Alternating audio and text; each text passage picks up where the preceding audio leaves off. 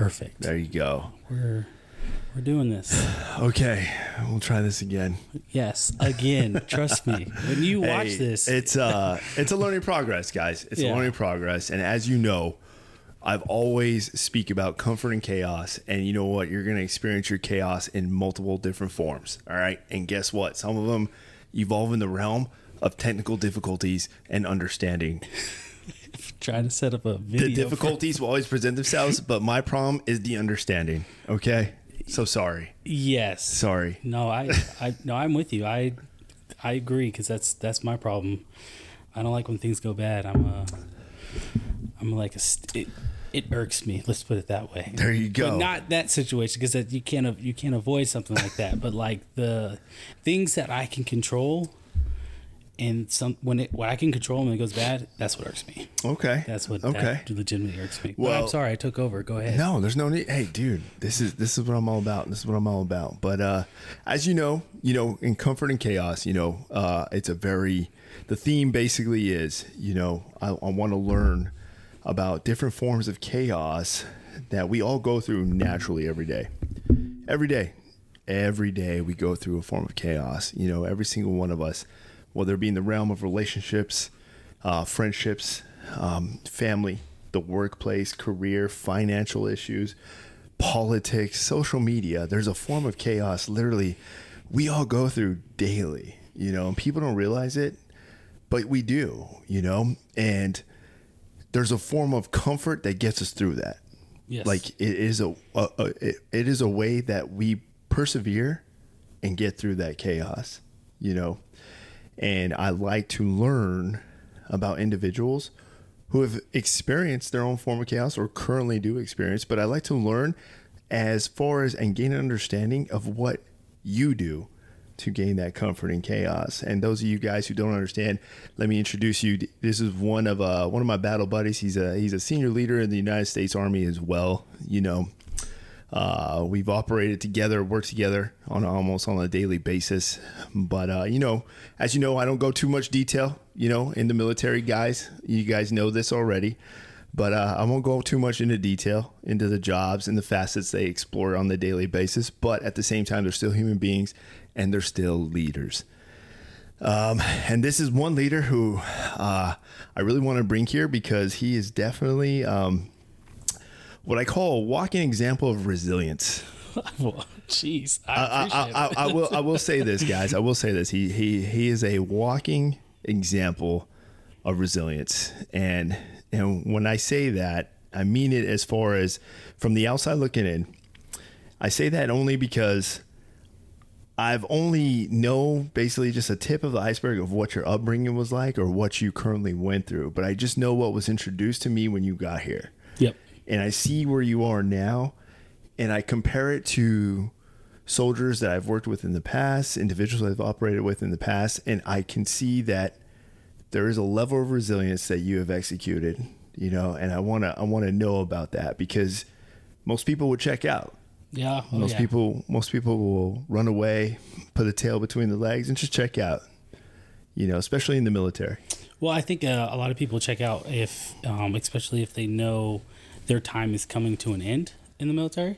Uh, but for me, I, I, I can get into it, but for me, my time had just, if you will, reset. So I didn't Okay. have. It's like I didn't have the choice, but to be resilient because I was I was in it for the long haul. Okay. Um, but uh, just real quick, I am uh, Q. Uh, I go by Q. Quan Wilcox. I am uh, the host of Mediocre Dads. Um, if you're interested in learning Yes. about more about dad stuff, that uh, then go check out my channel called Mediocre Dads, my podcast. Uh, we try to put out a video yes, every guys, week. the link will be down below. Yes, we try to put out a video every week. Not perfect at it. Um, have been some some things because life, you Hey, know. and also being the military team, you know. Oh yes, As a leader in the that is- military. oh man, You- like you know it the, Yep. better than I do. They- but they know. They know. So um, but uh, but yeah, no. Anyway, so I didn't have the luxury of uh of just having to just checking out, if you will, to say like you know what it it, it things it, something happened and I'm done, right? Mm-hmm. Um, so I I actually so I I signed a contract a six year contract the month before I got in trouble. Ooh. Now, now for for everybody who who doesn't know, would you mind kind of taking everybody back and explain what you want to explain? Yeah, you know? no, yeah, no. So again, and so it's, I, I think it's funny because um, a lot of people will, will ask me like, oh, if you don't mind me, if you don't mind, like if you're comfortable, like tell me what happened. and I, I'm sure that you know other incidents that are severe, and my my incident is severe, but like EO SHARP type stuff, like those are severe things that people Yes. don't want to talk about. So I get that. So I respect people when they ask me it, but uh, I am not a person that. Uh, will hide their faults, if you will.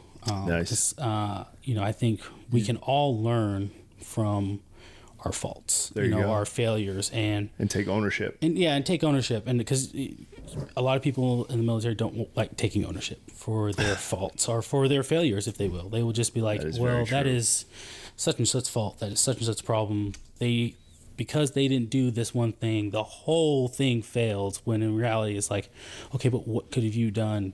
If you knew that was that was happening or that was going to happen, what could you have done to mitigate that? But uh, but no. Anyway, so for me, um, I was getting ready to deploy to Kuwait, and Kuwait's not a deployment, but I was getting ready to deploy to Kuwait as an individual deployer, um, and uh, I didn't know too much about the mission. I didn't know what was going on, who were who I was supposed to be meeting with. I was two or three weeks out, three weeks out from mission, and I had no idea who I was talking, who I was meeting with, and what I was doing the and this so me explaining this by no means is is a um is me saying hey an excuse but it's it plays a part into um why I did what I did Okay. uh, so um, anyway, so like I'm supposed to be deploying. I just find out. I just find out um, my wife's pregnant with our second. Um, but the the child we were supposed to have before that um, was a miscarriage. Ooh, I'm sorry. And so, yeah, thank you. So, it, you know, so there was a lot of nervousness about hearing that, right? Because there was, it was kind of like a, when you, you you've been deployed before, when the when the mortars come in, and then you know you hear the incoming, incoming, and that second of Yep. freeze of like, all right, where's it gonna hit? And you hear the explosion, you're like, all right, whew, I'm good. You know what I mean? Uh, I'm going back to bed. yeah, exactly. So it was it was kind of like that, but that moment was for for several weeks, you know.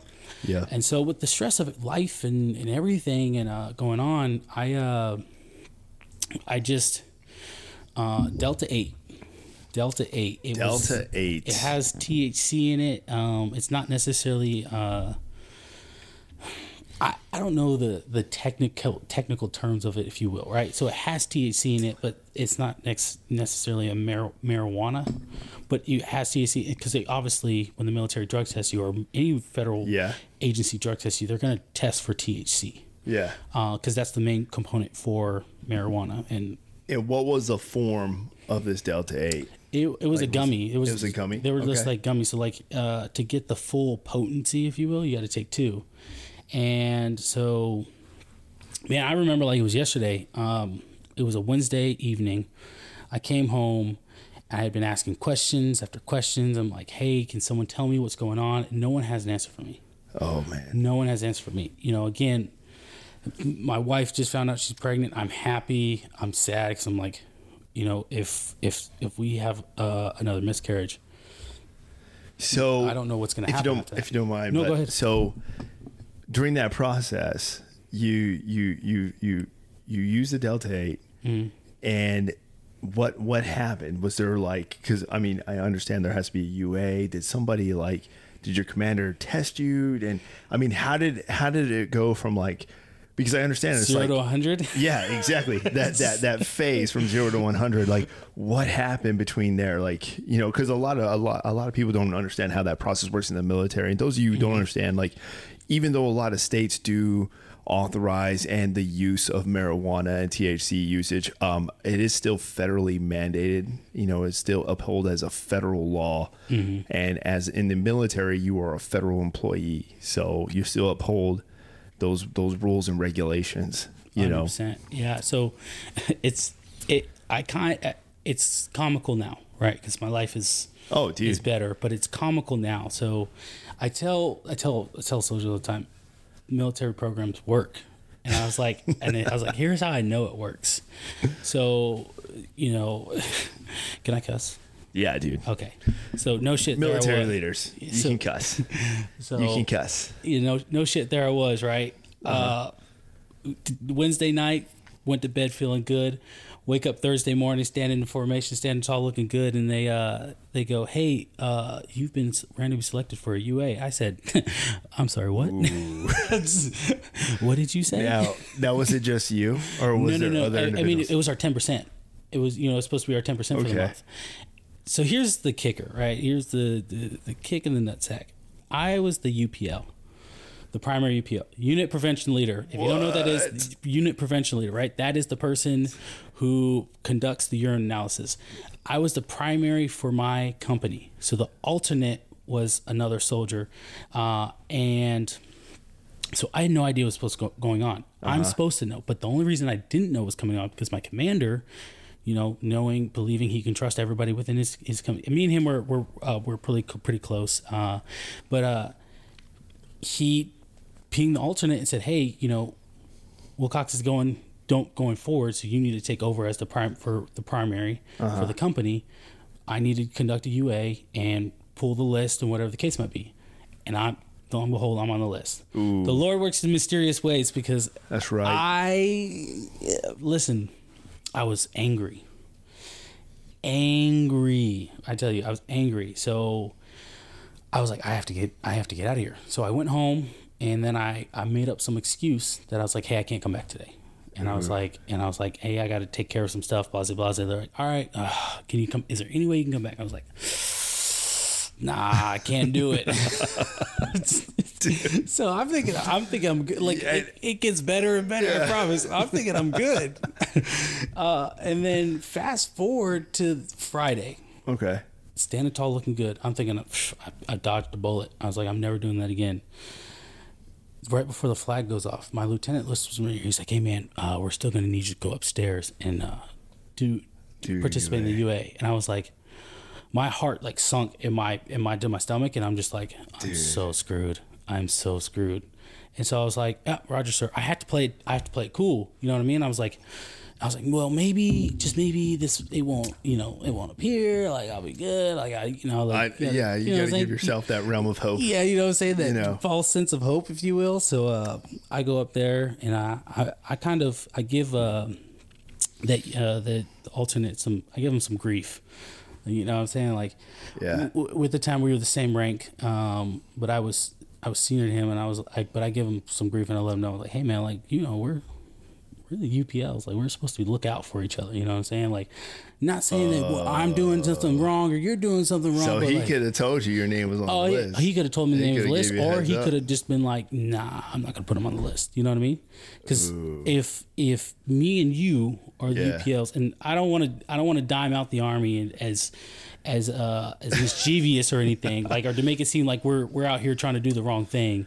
Uh, but if me and you are the, are the i'm you're the primary i'm the alternate or whatever the case might be vice versa uh if i'm doing one and i say hey okay you're on the list i'm gonna let you know you're on the list. Yeah. you i may know like you're the straight shooter uh if Hey, you will. drink you're, some water. you're a square. and- oh, okay, and guys, by the way, he's not giving me that heads up. Oh, yeah, no. so that I can use drugs. No, that's not why. yeah, yeah. He's giving me the heads up because those of you who go through UPL testings or who have know that it sucks when you got to go pee and you don't got to pee. So you literally have to chug a bunch of water. Minute, thirty minutes, half an hour goes by. You're still chugging water. You're chugging water till you literally feel sick, and then you're finally like, okay, now I can go pee. So it's more of just like a heads up, like, hey, he's giving me a heads up. Hey, dude, uh, your name's on there, so you might want to chug water tonight, and don't take that morning piss. Yeah, it's not. and it's not even. It may not even be so so as direct. It might be like, hey man, um, if I were you, I would wait till you got to work, um, because things are gonna be crazy. You know what I'm saying? Like, you know what I mean? Like, and it's funny because if you've been in for long enough, uh, if you've been in longer than a day, you know that if someone says that, you're like, all right. Uh, so there's a few, one or two things that could be happening. uh, I'm gonna I'm gonna take the guess here, and I'm just I'm gonna assume everything's happening tomorrow. Yep. So I'm not going to the bathroom, Yep. uh, and uh, I'm I'm gonna be I'm gonna have my dog tags on me. I'm gonna make sure like you know like whatever is going on tomorrow, I'm prepared for as much as possible. I gotta you know maybe it's a surprise hide and wait. Listen, I'll you know what I'm saying like I'll do what I gotta do do to make sure make sure I'm good. You know what I mean? So, uh, but yeah, no, uh, I gave him some grief, and I and I felt bad for that I did that. But uh, you know, I went down there, pissed in the cup, came back up, handed him like it was nothing, and then uh, three weeks later, I was on a plane to Kuwait, and then um, the rest is kind of history because they did they found out. I left in March or the beginning of March. They got the results at the beginning of April, and. okay. So you had already left the country. I already left the country. I was already Okay. gone, and I was kind of like, I was like, well, I guess they haven't. Uh, they got the, the results came back, and I they were in my favor. Yeah. I was like, thank you, Jesus. That was not the case. Yeah. Uh, I was trying to get my leave form signed. Uh, long story short, trying to get my leave form signed. He wasn't signing my leave form. It was a new commander, so I was like, maybe Okay. he just doesn't know me, whatever the case might be. I'm PCSing though, and so then I uh, I was like, hey, keep pinging my leadership back in uh, back home, and they're just not giving me the runaround. So it's like, open door policy. Uh, actually, one of my buddies, he was like, and this is this is where I will say it's one of those where people look out for you. He knew what was going on, but he legally couldn't tell me what was going on. Yeah. Right. And so he was like, "Hey, man, um, you know, something like this. I mean, sometimes it means someone's in trouble, but I don't know if you know if you did something. Like, I'm not saying you did, but like, you know, uh, you know, open door policy is probably the next best thing. He kind of, he kind of hinted to you. Yeah, like he letting me know, like, hey man, like, hey, like I, you know, like I'm just letting you know, like, Yeah. what's coming down the pipe. So I did open door, had a closed door conversation um, back home, and commander and legal was in the room back home. So um, he's like, hey, uh, this is such and such. What can I do for you? And I was like, hey, sir, uh, I'm just using the open door policy to confer uh, about my leave. I'm supposed to be PCSing here pretty soon. He was like, hey, well, I just want to let you know that uh, it's me and legal who's in this office right now. And I was like, mm, all right, yep, this is it. Um, it's a wrap. You know what I mean? And he goes, uh, he's like, yeah, hey, well, your leave's on administrative hold because you failed a, uh, a urine analysis. And I was like, Roger that, sir. I was like, oh. I was like, yeah, what's the next steps from here? He's like, well, um, you know, I can't legally advise you yet because I cannot, I cannot, uh, or I can't tell you what you should do, but I can't, you know, because of I was at, I wasn't there. Usually, when they tell you that they have to counsel you, they they have to go through these steps. They have to follow these steps, or else they could, the case could be thrown out, right? Yeah. Because they could be misconstrued as you were playing favoritism. So they're very strict to have to follow, right? So they, Yeah. that's why legal was present. So legal could say, "Hey, I in fact was present when he notified the soldier. He, however, he did notify the soldier that um, uh, he's not being flagged currently because he's not present to receive a counseling." Right, because I have to be present to receive that counseling, sign that counseling, whatever the case might be. Uh, anyway, it was a whole shenang, uh, sh- whole shebang, right? So that is what led me to I was in the dumps. Get my second reading, Oh, Yeah. and he, uh, the, you know, I I have a lawyer there. Um, always encourage if you're any in any sort of trouble. I don't purposely get in trouble, but if you're ever in any sort of trouble, Get a lawyer. get a lawyer. I cannot stress this enough. Um, you know, my leaders were upset that I had a lawyer. They were they like took it Really? personal that I had a lawyer, was it a military lawyer or a civilian lawyer? civilian lawyer, civilian lawyer who uh, specialized in military law. Oh yeah, yeah. They're gonna hate you. Right. So they were upset that I had a lawyer. I'm talking like I said, he was, my sergeant major was giving my reading and he was like, um, I would like, uh, he was like, you can have anybody present of your choosing. I said, too easy. I was like, I want my lawyer present. He's like, you can't do that. I was like, you just, you just said I can have anybody present. And this document that you're having me sign says I can have anybody present of my choosing. You're telling me I can't, who I can't choose now. So either you're lying or this document's lying and we need to figure something out. And he was like, "Well, I, I need to get with legal," but he goes, "I'm pretty sure you can't have your lawyer present." He- like, I'm pretty sure that's the good. one person you can't have present. What? I can have the if I if he have my would. mom present if I wanted to. yeah, I can have the general of the base present if I wanted to. Are you telling me uh, oh, you're you can't tell me I can pick anybody and then say Yeah. accept that person? Right. So, uh, so yeah. So no, uh, I had my lawyer present, um, but they didn't like that. I know they didn't like Yeah, it. You know oh, what I'm saying? yeah. they never do. It, it's not like a I can prove that they didn't like it, but mannerisms, body language, you could tell they were uncomfortable because now they had to have legal present Yeah. because my lawyer, if my when my lawyer came in, he knew, hey, if they do anything wrong here, look, we're gonna get this thrown out with a at the at the, the drop of a hat. We're gonna be like, hey, you broke uh, when it gets soldiers' rights, boom, Yeah. drop the case, or you might in- incur something else, right? So they had to have legal presence. They had to set it up. They had a game plan. Oh, whole whole shebang. It was like a case, right, if you will. Yep. Um, but uh, anyway, long story. I got 45 days extra duty. I got demoted, uh, which the demotion was the big thing. That's what stabbed me in the heart the most. Gosh, dude. And How how how long of a process from the time you got read to the time like all this happened? Like basically from the time they called you from when they just said, "Hey, uh, you failed the UA." Like from that point on to the time you got demoted. if it was May, what was it? May. It was the end of May, May like twenty, May twentieth, I think. Okay. All the way. Guys, chaos. It's comforting chaos, all right? It's going to happen. But it's what you do after you explore that form of chaos and how you get through it. That's what's going to make you who you are, all right? So remember that. Okay, man. So where we left off, um, you were explaining exactly the process. Okay, so you're getting ready to deploy, and uh, you made a decision that you know you use a, a abuse a Delta Eight. Yep. In Legal in North Carolina, still legal federally. Yes, legal, a legal chewable. Might we add? It was a chewable Yeah. and a gummy, and uh, he explored it, and you know, uh, later on got tested in the military. the very next day. Yeah. Which I got, I do have questions about that. I do have questions because oh man. somebody were were you with somebody on your team or somebody that just said, "Hey, you might want to test this guy tomorrow." I'm just gonna say. Uh, so I wasn't with anybody on my team, but I will say that I was. Oh, so for you know for that, no, I wasn't. I wasn't with anybody that day. I was I was alone. So, I how I found out about Delta Eight was that was not the first time. Okay. that was not the first time. Um, now when I went was standing in front of the leadership, that was the first time. You know, Okay. listen, because if you if it, I didn't want it to be worse, so I was like, if I say that I've done it before, then they're gonna like, then it's gonna be like, oh, so this isn't your first offense. You knew it was wrong, and you repeatedly did it, and you still got caught. So then I was like, yeah, I'm just gonna tell you, no, that was the first time I ever did it. And uh, my sergeant major, he tried to poke holes in my story.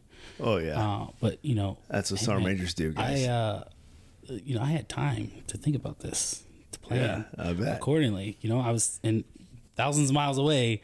I had time to plan. I spoke to several lawyers before that moment. You know, now, and, uh, would you say that helped you in your favor? Would you say that if you were still stateside during this whole time and didn't deploy, would it be a different outcome? Or um, I'm not sure. okay, I'm not sure. Uh, only because the command was different. It was a different command. It's like so my commander was different at the time. So I don't know. You know what I mean? Not to say like he would have swept No, under the rug, but like it would have. it, it, it, it, it makes sense. They would have probably been like it would have been different for to to say the least. But uh, but no. So I went through all of that, right? I, Mm-hmm. you know, the demotion, the 45 days of extra duty, and then I get to, uh, it's like day 15, day 20, I'm in extra duty. So if you don't mind, for those of you who don't understand, so he got demoted, all right, and and not just any rank. You were a staff sergeant, right? Yes. Guys, so those of you who don't know, a staff sergeant, all right, that's an E6. A staff sergeant in the military, that is a senior, that is moving up from a junior non commissioned officer to a senior non commissioned officer. You were in the staff section, all right. Um, so getting reduced in rank to from a staff sergeant to a sergeant as a member of the NCO Corps, that that that's huge. It stings. that and, Stings a and that, that that will definitely sting and that'll that'll that'll that'll affect mentally and physically and not to mention to uh, financially you know and i can imagine and, and i'm pretty sure you're going to tell us Oh, here but goodness. i just want i want to make sure everybody has an understanding of what it's not just any demotion this is a, a senior leader demotion Yeah. okay and uh, it it was it was big because I uh, I didn't know how much it hurt until I was because I had all I have all my stuff sewn on, so I, I didn't know how much it hurt until I showed up to uh, the, the the sewing shop to get it get it changed. That I was like I was there to be like, hey, I'm here to put sergeant rank back on, right? And so it didn't it didn't it didn't I didn't really feel it. dude how did the ladies look at you You know what? You know the, what's funny? how did the, the korean ladies look at you at the sew shop so it, it was Fort Bragg. So you know what's funny? I sold them that, and they they did they didn't they didn't skip a beat. They're man. like, "Oh, it's they just took it. one." They're like, cool, sounds good, and they just did it. And then they're like, you need your PC too? Uh, yeah, you're right. They're like, oh shit, yeah, I forgot. I'm gonna need my PC yeah, too. Thanks like, for yeah, reminding me. that'd be uh, sixteen dollars. so, like, it was it was not. They didn't dude. they didn't skip a beat, man. They didn't skip a beat. They just no questions. Just yep, cool. Give it to us. What rank do you want on it? Sergeant, Sergeant E five. Track it all. Don't worry about that. They, didn't- they didn't even ask, hey, what happened? Nah, the dude turns around. He goes, "Hey, Sergeant E five on on both of these right here." And I was, they're like, the ladies are like, Yeah. having conversations, like, cause I'm at this point, I'm sure they've seen it. They've seen it enough to know, like, I guess so. you know, Bragg. and I'm not gonna lie, you know, to some extent, regardless what happened, it seems I, I fit the part. You know, I got the I'm the soldier's got the the beard. You know, I mean, my hair was looking a little crazy because you know at this point I'm kind of just I'm in a I'm in a different headspace. You know, what I mean, so uh, I'm not gonna haircut. So. Why do you why do you, why do you got to go there with the beard? Why do you, why do you say that? Oh, because Explain explain to, explain to the people to understand. Okay, so you look the part. Like explain what that means, and then by you having a beard. No, explain that. Okay, I'm so curious. so the the the beard thing is it, most soldiers in the military who you come across who have a beard, they're black soldiers, and it, it, it's it's not to say it's it's black soldiers are bad because they have a shaving profile, but they have the profile for a reason. You know Yeah, what I mean? no, they do. but unfortunately, um, since I've been I've been in since, since for going on ten years now, and getting a shaving profile was like uh like you just want to be a part of the people that just that just don't want to go full on soldier. You know what I mean? Like Yeah, you're just you're just trying to half ass it basically. And Yeah. You're uh It, it, it, it, can sometimes it can come out as like a cop out. right. it- Hey, I don't need to shave today. Don't worry. Exactly. Like you're just you're if you're able to get a profile, you're just like you can shave, but you just refuse to. And I'm like, no, I look, my whole neck breaks out. Like it, it looks crazy. Um, but so like yeah, but it, since I've been in like and I and I got my permanent profile. Oh my goodness, I don't know how many times I've been in a room having a conversation, um, having a serious conversation with a senior leader, presenting something, and everything I said was negated by the fact that I had a beard and no one else did. Right. Really? Yeah. And it, again, it's nothing I can. There's no tangible evidence for me to say like this is why this is what he this is why he didn't he didn't accept my brief. But again, facial expressions, mannerisms, how they carry themselves, how they talk to you from that point on, and Yeah. how they're having conversations with other people, even though you're the one who gave the brief. You start to see you, you're like, mm, okay. Hey, it- again, for me, I just pointed to it has to be the, it's probably the beard, Okay. right? Because any other reason, I'm sure I'm a big dude, like you know, but I'm not by any like you know, uh, freaking pudding. You know what I mean? Like I'm, Yeah. I'm a, I, I power. I used to power lift, so I'm slowly coming down from my powerlifting uh, size. But like, you know, I'm not like a, a ball of pudding out here, just like Yeah. you know, rolling across life. No, but you know, I I just associate it with the beard. And don't get me wrong, there are sometimes that I I do let this thing grow a little too large. Um, so the times you will see it when it's when you're like, hey man, I don't know if you're getting a little too iffy. Is right before holiday block leave. I, I won't shave. I, I, will, I won't cut it down. I will let that thing go because when I go into holiday block leave, I want that thing to look good. You know, I'm gonna get Okay. it shaped up and everything. I'm, I'm gonna go shebang. Like Uh, you- okay. you know, Okay. Yeah. So, because this for me, let me tell you, if I shave tomorrow, you won't see this for four to five months. so it takes a hot minute for me to grow some Hey, facial I, hair. I, I know. I know the struggle. I know the struggle. So yeah, but so again, and then my hair. I didn't have a haircut. You know, my hair was grown on, grown all out, and I didn't have my hairline was looking crazy. So it started. To, you know, usually when soldiers are at that point where they just don't care, or they clearly just look unprofessional, that means they're getting out. That means they're getting out. Um, and they're like, hey, like They usually do. yeah, it's like damn the consequences. Like this is this They thing check to out. me. Yeah, they check out. So this They thing to me out. doesn't mean anything. So like shaving, getting a haircut. Why? I get out in in two weeks. Yep. You want me to cut my hair down just so I have to grow it out again for two weeks? For what? You're you're already kicking me out. You're already doing the thing that I you know that- yeah. Exactly. like it's over in two weeks. And I, and yeah, and I had a few of them in my career. I've had a few of them, and that's why I was able to address. Uh, I'm able to identify a situation that can literally lead to an individual to just either they're at a crossroads, they're crossroads where they can just, hey, check the fuck out, or Yeah. figure out a way to build themselves back up. Well, so that was the hardest part. For the hardest part for me was was uh, building myself up. Um, I would sit there until eight o'clock in the evening, and look, the unit I was in, they, regardless of how I felt, how the what came out of it, they they did. I would say they took care of me, right? Because most of the time, if you're on extra duty, you're there from the morning almost till 9 10 o'clock at night they would said hey man you come in Really? at yeah you come in at 9 so fort hood if you got 45 days extra duties Was this for a hood? well this was fort bragg where i got in trouble but at fort oh, hood if you got extra duty you were there until uh what was it? Nine? Or the latest they could be there was 11 or i'm sorry was 10 but if they stayed any till 11 then they had pt off the next day. So they would keep them there till 10 o'clock right? They would be like hey you know you're gonna so 10 o'clock at night can you imagine being So you went through your normal work day, and then after your work day, you reported extra duty, mm-hmm. And you were there till about ten o'clock at night. no so Bragg, i was only there till 8 Okay. So get off at 17, and then I I was regardless what I was doing at 2000, I was good to go home. Okay. So I was I had a, I got it easy with the 45 days extra, unless it changed. But that's how what I knew 45 days extra duty was when coming up was like you were there late, and uh and so I uh I kid you not, I, there were a lot of days I was sitting there and I just I was thinking uh, to myself, I was like, I put myself in the situation. There's no one else I can blame. You know, I, I, I got to do these days. And I was like, in a year, my life's going to be completely different. But like, it's hard to think, to look past tomorrow when you're in a moment like that.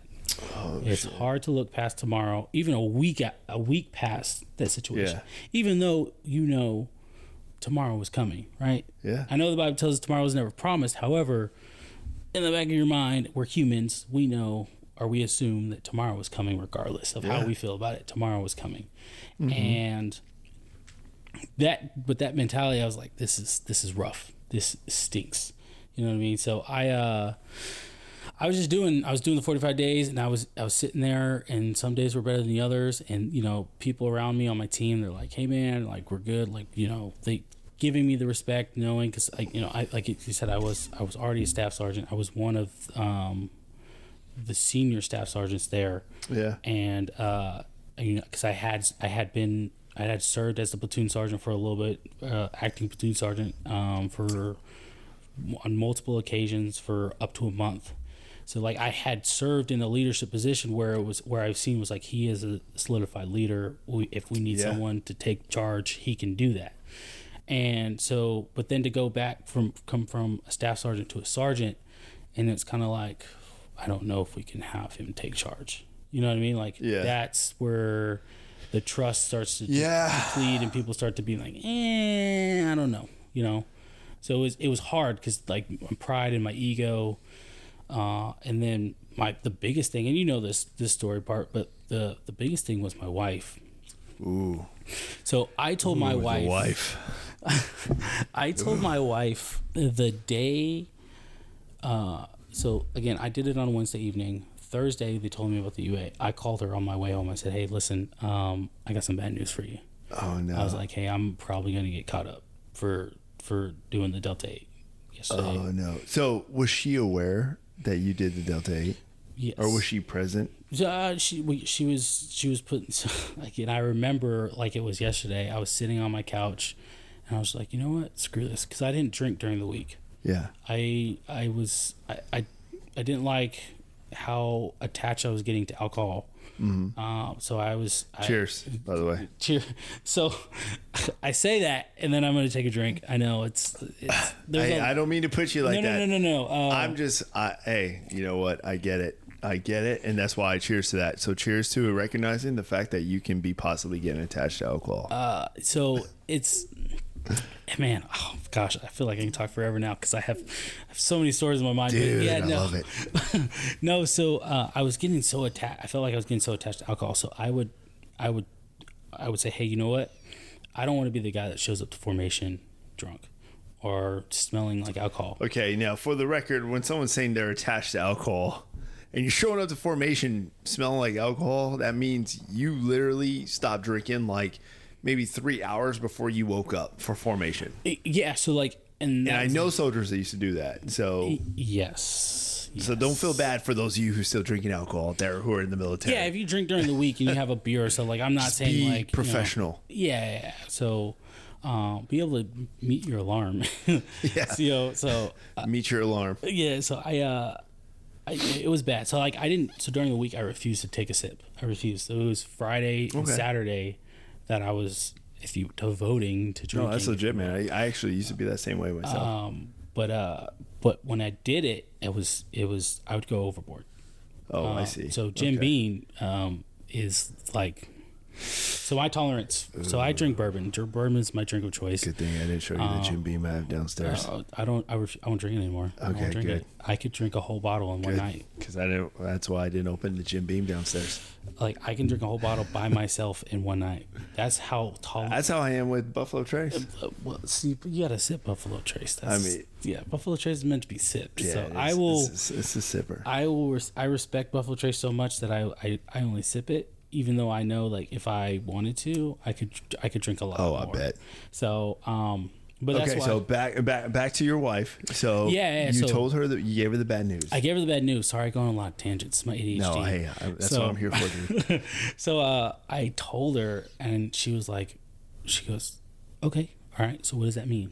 And I was like, well, um, I said usually that probably means you know probably gonna go through this whole uh, Article 15 business, and I was like, you know, um, they ha- they're probably gonna start want to chapter me out, and we just I guess like we just gotta you know we gotta roll with the punches. What comes from there? I was like, the biggest thing though is that bonus that I got Ooh, and you got a bonus. the bonus that I that they just paid me the week prior oh, dude. because the bo- it takes a while because I reenlisted Yeah, no, I it does. reenlisted in January and then the me pissing hot happened in February but I didn't actually get caught for pissing hot until April so it was January 29th or something 26th 29th that I re- officially reenlisted and then February 22nd is when I pissed hot and so but the bonus finally came in that week before that when I pissed hot. So like just know so I get I get uh, you know it was, I think it was like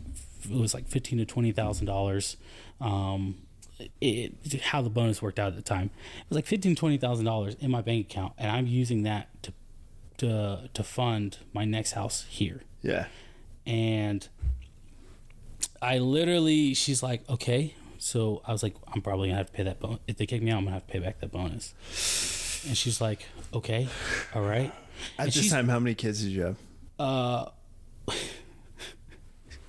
No, because hey, you guys, Oh. you guys should know this. He also has children too. yeah. So I, we just found out she was pregnant. Ooh. That's when we just found out she was pregnant. Listen, the So I asked- Lord works in mysterious ways, and I, when I say that, I don't mean to say it as um, just as, as a statement, just to say it, right? Um, uh, because you know I do believe in Jesus Christ. I do believe He died on the cross for our sins, um, and uh, I'm not perfect, uh, as we have been listening. I am not perfect. Um, uh, but I do, uh, I do have a calling that I that I'm I'm exploring currently. Um, and to be a youth pastor, but uh, that's for another time. But nonetheless, Okay. I say that because I mean it, right? And I do want to, I do, I do uh, want to be a youth pastor. I do want to minister to uh, adolescents, not little kids, teenagers going into becoming young men and young women. Anyway, uh, but uh, but yeah, she took it with stride, and so then I'm thinking like, all right, she's just receiving this information. Nothing's happened yet. So when it happened, I came home that evening. I said, hey, it's. I need you to be prepared. Next two weeks might get a little crazy. You know what I mean? And she just, like I said, she just found out she's pregnant. She's like trying to maintain stress to the minimum, because again, as I said, the last child we were supposed to have was a miscarriage. So you know, listen, she's like, I can't handle stress. I'm just gonna Dude. tune that out type thing. You know what I mean?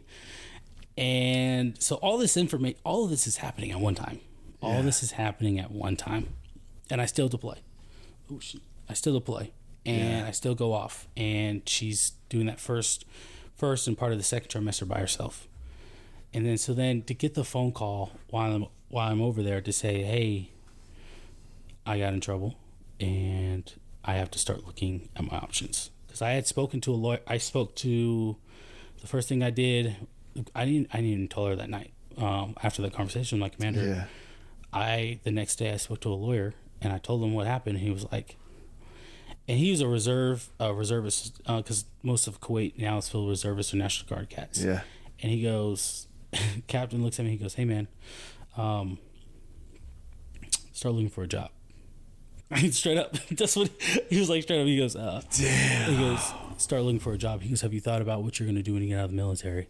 And I was like, "N- n- not necessarily. He goes, now's the time to do that. He goes, do you have a resume?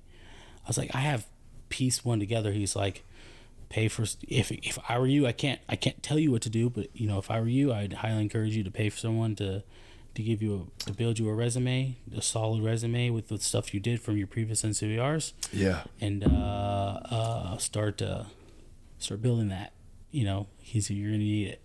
He goes, and he he him being reservist and um and work having a civilian job. Um, he was a prosecutor in New York actually. So uh, his I don't want to put the dude's business out, but he was a prosecutor in New York. No, but I got you, I got you. Um, so he he was knew all the ins law. He wasn't just some some um, law captain who just got his law degree and he's trying to figure it out. No, like he practices law on a civilian job on a daily. Yeah, so he knows the shit. Right. So he he was like, "Hey, start looking for a new job," and so I did. I told my wife. Uh, I was building. I had a plan what we were gonna do. There was a there was a, a cool job, if you will, in Phoenix. Um, it wasn't with any federal agency, but it was still in the realm of what we do Okay. and in Phoenix. And I was like, all right, I'm gonna move back to Phoenix. I'm gonna use that to pay for for us to live, and we're gonna do that. And I called my parents, told them what was going on. They were just like, okay, hey, we understand. Man. You know, uh, we get it. We all make mistakes. You know, I don't know why you did it. I wish you didn't do it. I'll it. tell you what, dude, your family was a lot understanding than mine would have been. It's- uh, I, I I'll just tell you right now, man. If I would have told that to my parents, oh, dude, the So- Latinos, bro, we. Well, so you gotta, so you, so you gotta, you gotta understand. My, uh, um, my oldest brother, uh, he was a drug addict, and so like I'm talking like every drug under the sun, he's done. okay. He's done it, and the only reason and the only way he got clean, one was due to Jesus Christ, and the two was going to prison for five years. Damn. So, so imagine, Dude. I and I, I, I'm not saying we, I so know any, resilience runs in the family. yeah, so I'm not saying I know anybody or there's anybody out there who's who's similar situation, but like when he was going to prison, he was still um, using, and he he he might you know tell my parents he wasn't, but he was he was still using, and so uh, he went into prison and he was he got obviously he got clean. I mean you Yeah. you have no You- other choice no to get choice. clean, and in Arizona, let me tell you right now. Um, they don't play. You know, I mean, the their their uh their their justice system, if you will, or the prison system out there in Arizona. Oh, that's no joke.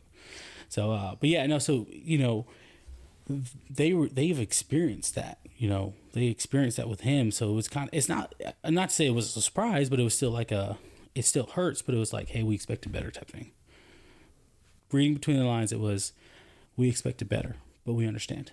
So hey, if you got to get out, if you need help, we're here for you, Yeah. and uh, we're here for your family. Let us Well, know that's good, need. man. So, but I'm still here. No, hey, Yeah, you know what? That's good. You had that. You had the family support if you needed it. Yeah. But you're still here. Yeah, and I, I the only reason you know, I don't believe. It's kind of like a, like a Jonah type of thing, uh, where he, you know, Jonah was told, uh, was tasked, whale, right. was to go, you know, uh, preach the word to, uh, Nineveh. yes, Nineveh, and he was like, I don't know how I knew that, guys. he was like he was like uh nah i'm good i'm good chief um however comma i am gonna go this way though Yeah. no it's that way That I'm place go is too way. crazy. Yeah, like, that place is too crazy. that's like that's like And being told to like hey go preach in uh uh go preach the gospel in israel and uh matter of fact go to mecca and preach the gospel and tell them Yeah. jesus is king and then uh yeah, and the tell them heart if of they- Islam. Right. If they don't repent, um, well, uh, God's gonna ra- lay wrath. You don't on mind if I No, you're pour good. me some? You're Okay. good. God's gonna lay some wrath on you, right? And people, if you went to, if someone went to Mecca and say, "Hey, I'm here to spread the good news," they'd be like, "Of Allah?" They're like, "Kind of." Jesus Christ, though. And they're like, "Yeah, okay, nope, go ahead, kick rocks, Pippin." You know what I mean? So like, um, Yep. so anyway, I kind of felt like Jonah because I have been running away Ooh. from um, from like calling, if you will, of or running away from the Lord, just in general. Because I was I was not I was not in my as deep as in my faith as I am now, and I was just I was just kind of doing my thing, you know. So I was actively running away, just running, running, and then this moment where I had where I was at the bottom for me it was the bottom. I've I hurt myself, I hurt my family. I have to look my wife and my kids in the my kids don't you know my kids Dude, don't that's know gotta be brutal. my kid and like I think about my daughter doesn't know my daughter doesn't know she doesn't know what rank is she doesn't understand that but I have to at one point in my life am I gonna have to I'm probably gonna have to explain to her where I failed at and how I failed right not to say hey I failed but look at me now you know what I'm saying you know but like just to Well, if you ask me, dude, no, you don't. You don't. just well so- and that's She doesn't gotta know. well and I'm that's just the- kidding. I'm kidding. Yo, so that's the No, thing, right? Because that's legit, part of me man. doesn't want to tell her, right? Part of me is just like, hey, she never has to know this. Dad, you spent 20 years in the army or 23 years in the army. Yes, I did. I did my time. Yeah. Tired as a, as whatever. Yep, I did. yeah. And that was it. She doesn't have to know that, right? Oh yeah. Um, but there's going to become a time in her life where something's going to be hard. It's going to be one of the hardest things she's going to go through, and she's probably going to think of her parents first to say, "Hey, I have to call my parents. I have to tell them," and she's not going to know that her parents went through something, or her father at least went through something Yeah. so difficult, hard, right? That before where she's like, "Oh, you understand." Right? Because our kids, just like me, who I think my parents and their infamous wisdom, they've gone through so many different things. I think they could they couldn't possibly understand what I'm going through. They couldn't possibly understand what I what things happen to me. But you know- they've experienced themselves. We just don't know that. Yeah, oh, yeah, and you know, and, and and the funny thing is, is that a lot of people don't understand is um, we as individuals can take bad news. You Yes. know, we can take bad news, but having to take it, but then share it, Yes. share it to a wife, to kids, to immediate family members, um, of of in your situation uh, that I just got demoted in the United States military. Literally, it- a uniform mili- a uniform military code of justice has found me unfavorable and has demoted me Yes. we don't as as individuals we don't think about that you know if you think about it you you can go get fired you can go and and get laid off at a job but as individuals yeah hey we can take that you know if you were a single staff sergeant i'm sure you probably would have taken it a little bit differently Taking it on the chin. I'm, I'm sure you would have just been like, okay, boom, I'm gonna get a lawyer. We're gonna do this, you know. But the real, the real effect is when you have to relay that to your wife, to your kids, to your family, and say, hey, I just got demoted. in the United States Army as a senior leader to a junior leader. Like, no one really thinks about that because I didn't. It, no, and Yeah. it's tough. But see, that's how I see it, and that's why it takes a level of resilience, man, to be able to go through all that and to still bounce back and and be where you are today. yeah. You know, literally. You know, we will go we'll go further into where you are today, but it it, it takes it takes a huge it takes a, a certain individual to just not check the fuck out. Literally, just be like, fine, fine. This is where the system's putting me. Hey, I'm done.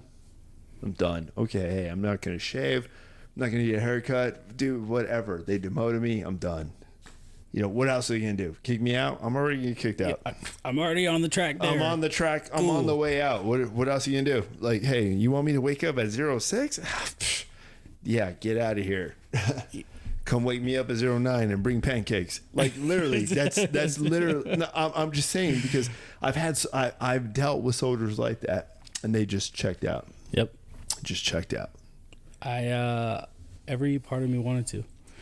And so it I tell I tell a lot of people um and you know when you know when people ask you, "Oh, why did you join? Why are you still in? How long you?"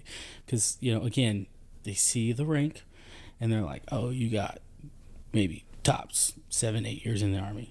They're like, "How long you been in?" 10. Try me. How long you been in?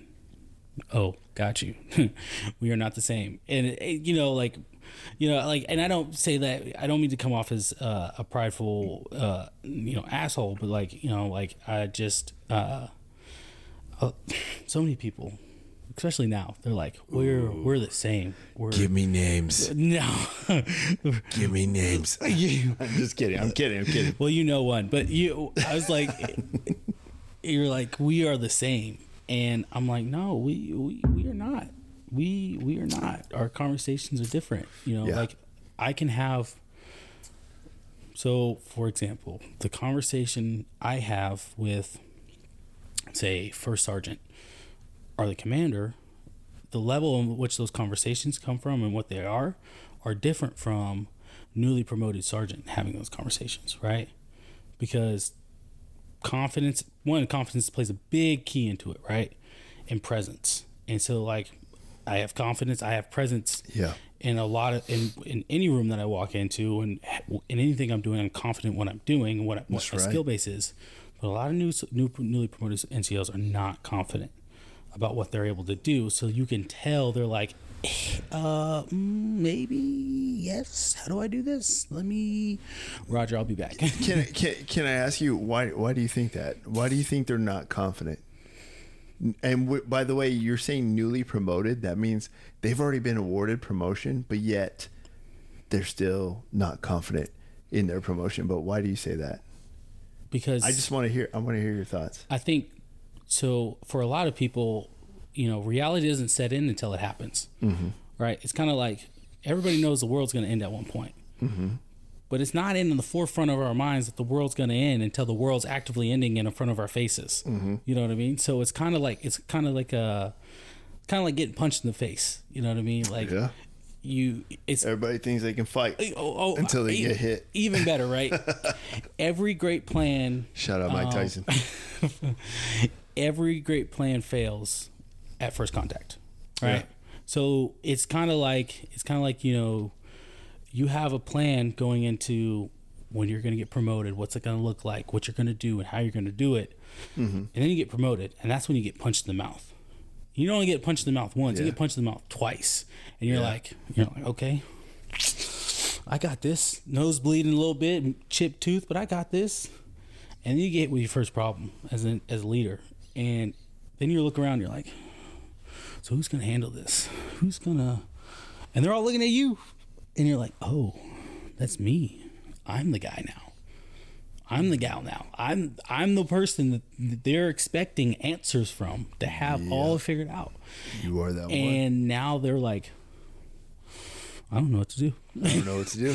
And so like they're like, uh, how do I? What do I do? How do I get out of this? They're like, I don't. What, like you know what I mean? Like it's it's it's intimidating because imagine when so when you were you know private snuffy um, in the military and the one of the worst problems you had to bring to your leaders. And now you have that problem. You're like yo i didn't even know how to handle it and it was happening to me. Now you want me to handle it and it's happening to somebody else? What it was happening to me i didn't even know what to do Yeah. now Yeah. I'm, I'm supposed to have the answer all of a sudden because look these stripes say that i have the answer it's Just written because on you my got forehead stripes on your chest, now you have the answer. yeah, or like, or even like lieutenants, right? You know, new to the military, they're like, "You're a leader," and they're like, "I don't know what that means," and they're like, "But you're a leader." Cool. I'm the platoon leader. I got that. I know my duty position. What does that mean? They're like, "Be a leader." I don't know what that means. Yeah. I just got here yesterday. I have ten people under me who look at me at the end of the day every day and say, "Sir, ma'am, what do you need? What do you need from us?" I have no idea. yeah. I don't even know what half of these conversations mean. I don't know what we're talking about.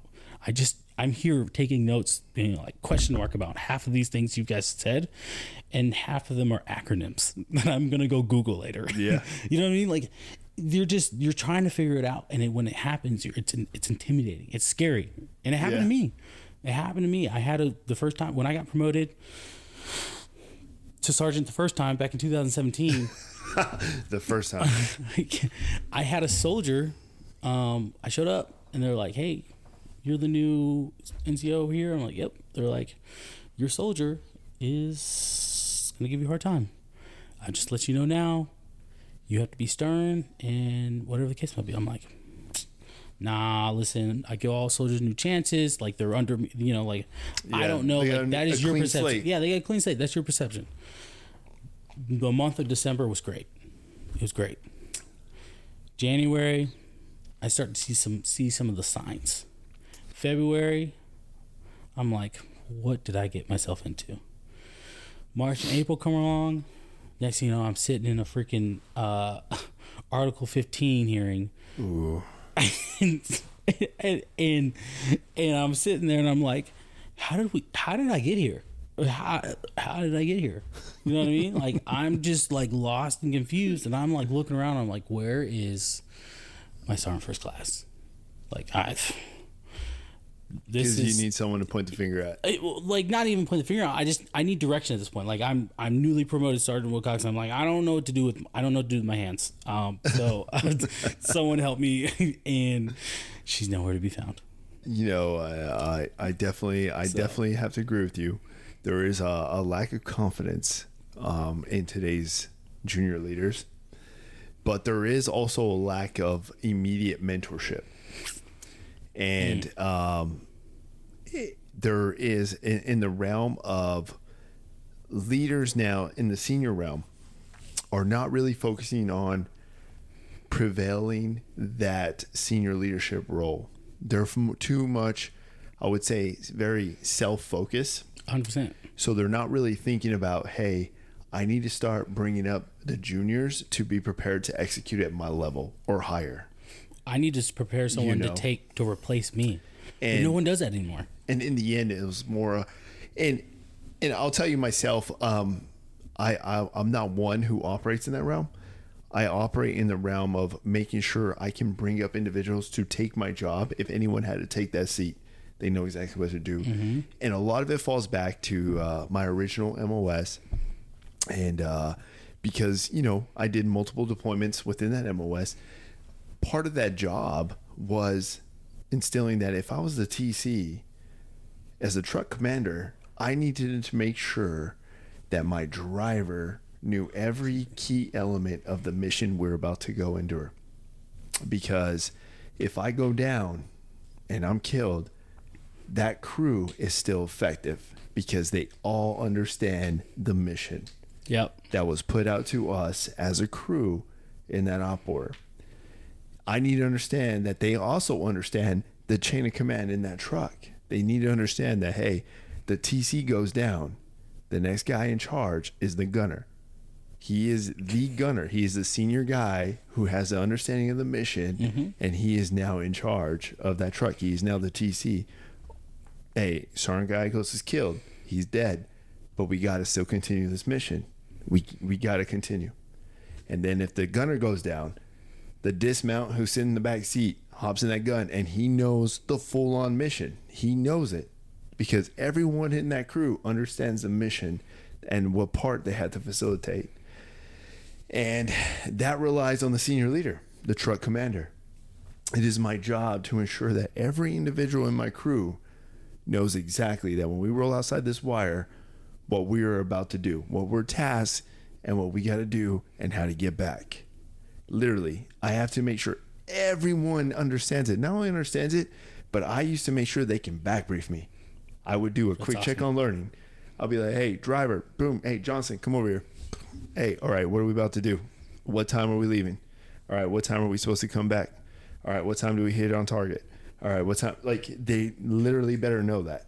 They got to know that because I knew that if I go down, I know that my team's going to be taken care of.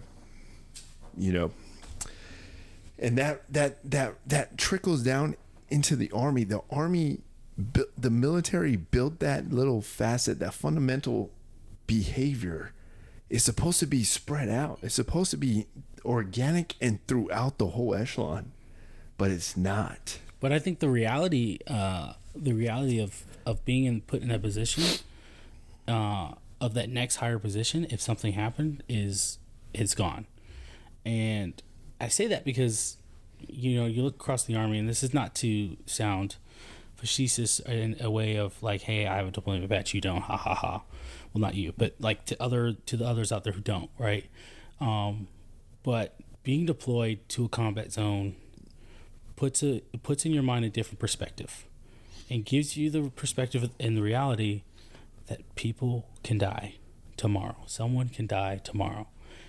Uh, when I was deployed, we had a guy, and I we went to the same church. I knew his, his I was familiar with his family. I wouldn't say we're like best friends, but I knew him, and we all he knew my family. I knew his family, or whatever the case might be. His wife was having another. They his, he had a baby on the way.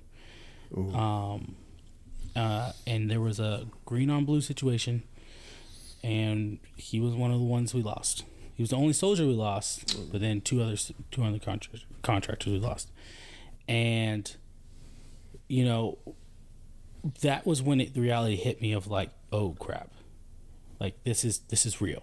You know what I mean? Yeah. And but I see, I relate that to the fact that like what you were saying, like you're in a if you're the truck commander, if you go down, your driver has to be able to say, "Hey, Johnson, you're up. Go ahead, execute." Right? And he's like, "Too easy. We're we, we're good to go." Right? You know what I mean? We'll we will we'll mourn and we'll figure that out, figure it out later. But we're good to go. We know we have to get over there and freaking do whatever we got to do. Right? Um, but a lot of soldiers we don't they don't have that reality anymore. That perspe- that pers- uh, perspective anymore. It's just a hey when you get promoted and they're like, yeah, I'm be making some more money. Yeah. when I get promoted, what do you mean? BAH, here I come. You know what I mean? Like leading soldiers, ah, they'll figure it out. I figured it out. You know what I'm saying? Like they'll figure it out, and that's it. And no one's so no one's mentoring anybody. There's very few soldiers who experience issues and problems because now leaders want to ask soldiers, hey, what they got going on? What are you doing this weekend? How many soldiers on their uh, how many leaders this Friday asked their soldiers, "Hey, what are you doing this weekend?" No, tell me what you're doing this weekend. I want to know what you're doing this weekend. And they and they they have that conversation. How many asked them that? Probably none. They probably said, "Hey, this week has been too stressful to for me to worry about you." Yeah. I it's Friday night. I know exactly what I'm doing. don't text me. Don't call me.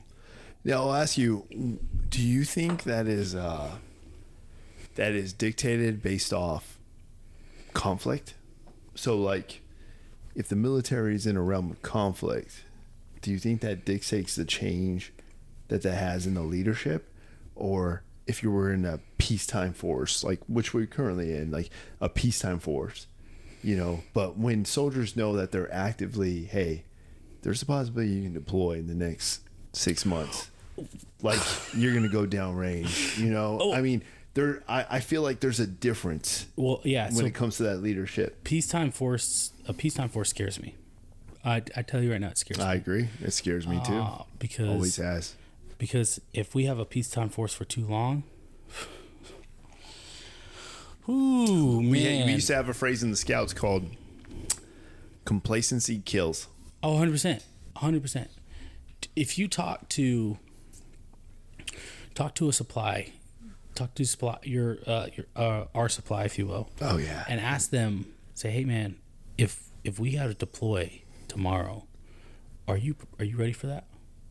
No, no, no. I got I got this going on, and you know I, I got to do. No, no, no, no, no, no. I need you to understand the contract that you signed and what you said you were willing to do. yeah. I stand ready to deploy engaged enemies of the United States of America in close combat. That is what you what you signed and said you would do. I don't know if you know what that means, and that's for a lot of soldiers.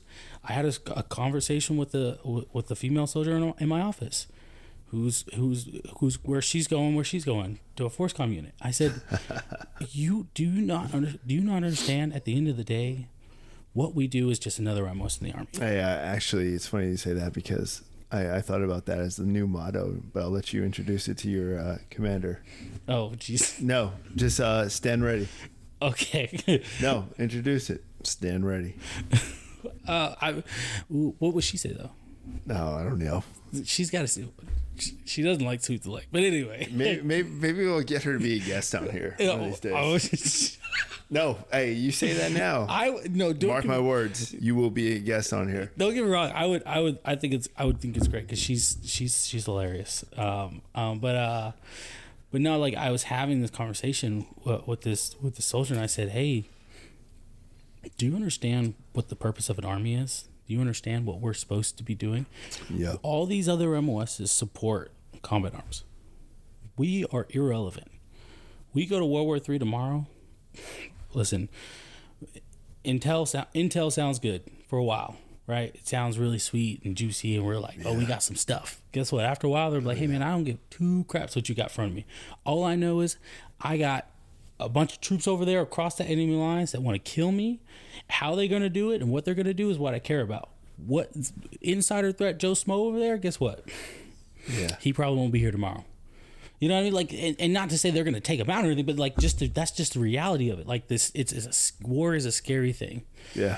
and but it's while it's scary, while it's scary, and I'm not saying I'm completely ready for war tomorrow, right? I'm not Yeah. saying that's the case, uh, but it's scary. But it's it's a thing that I'm aware of that could happen because I joined the United States Army, and that's one of the main reasons we have to we protect the homeland. We do what we have to do but a lot of soldiers are just like, nah, look, the benefits. I get college paid for.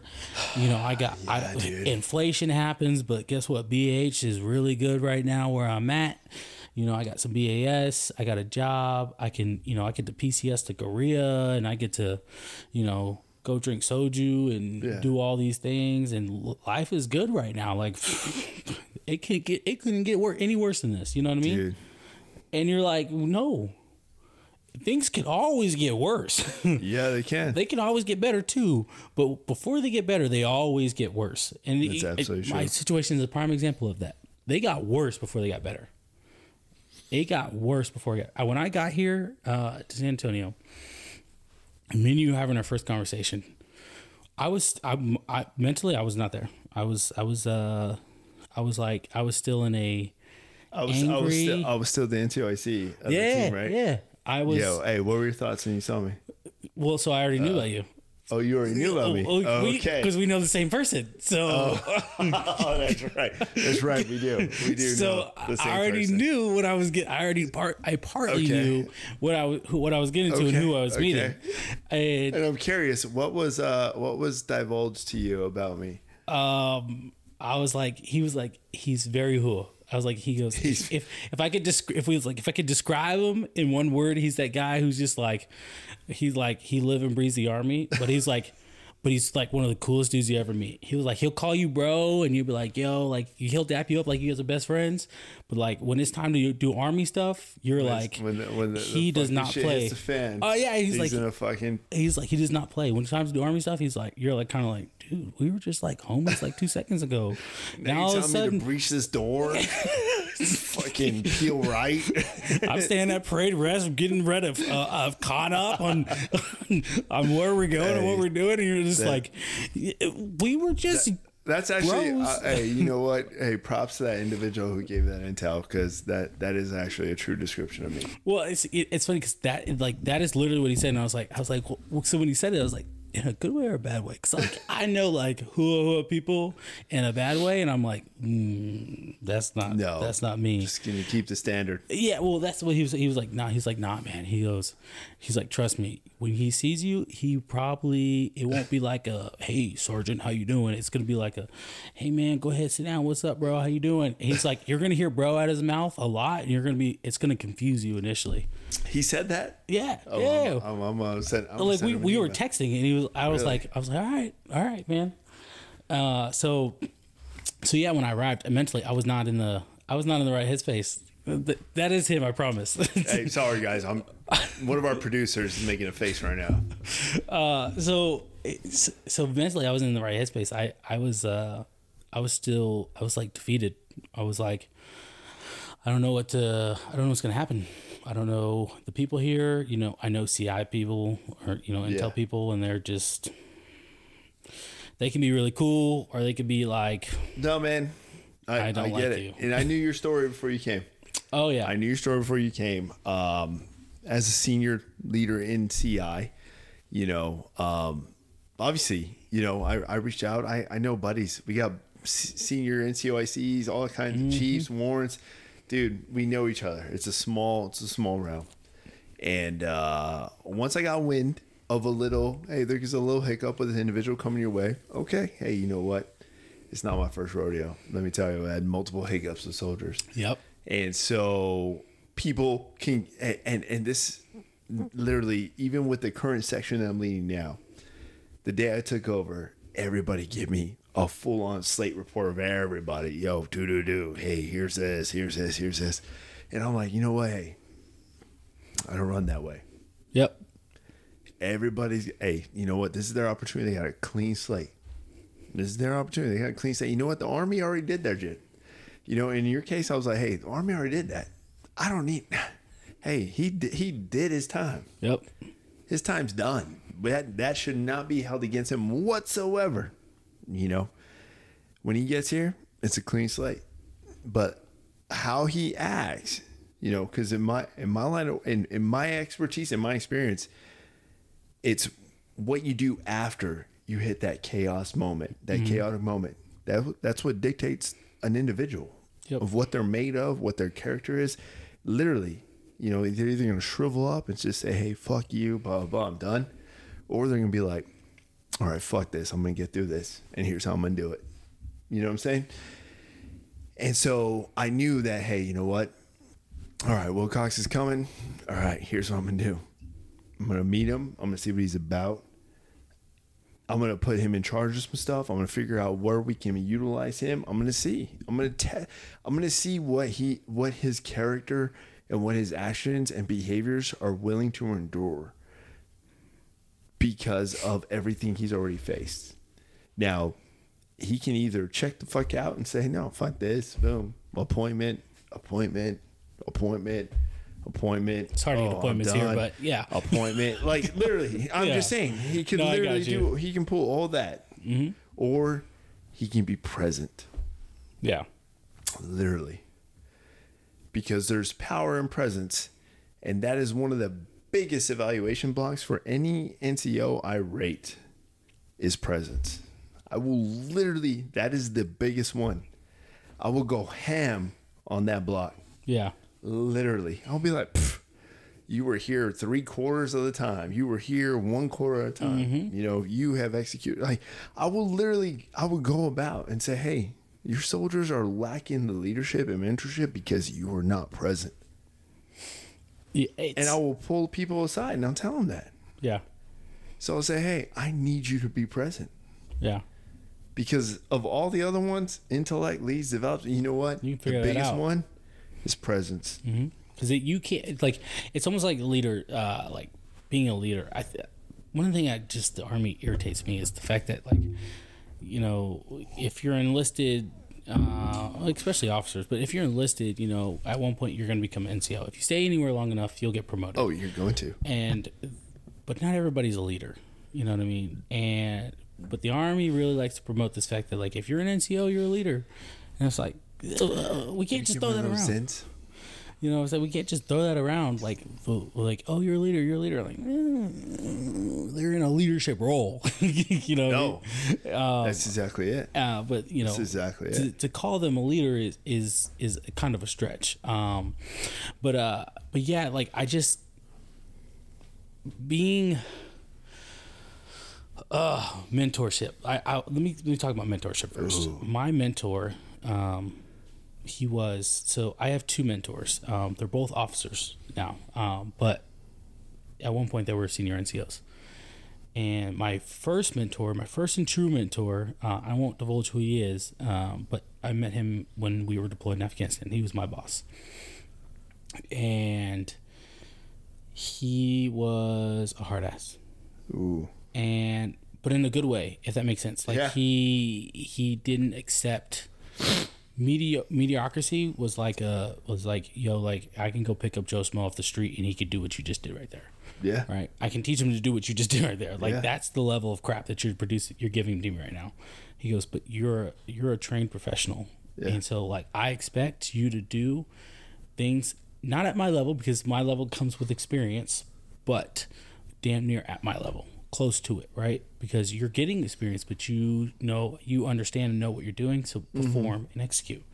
Um, but at the time, I didn't know he was my mentor, right? He was coming, becoming my mentor, but uh, he put me through the ringer on a lot of different things and a lot of different times, and oh, going through it, you're just kind of like, oh my gosh, this kind of sucks. But like, you know, and, but like in in a way, like it was, it was kind of like a, it was like a uncle to nephew type of relationship. Yeah. Um, I call him Unc. So me and my me and my buddy we call him Unc, and so it, you know out of office. You know, out of office. He is yeah. sti- he's still an officer, a commissioned officer in the United States Army.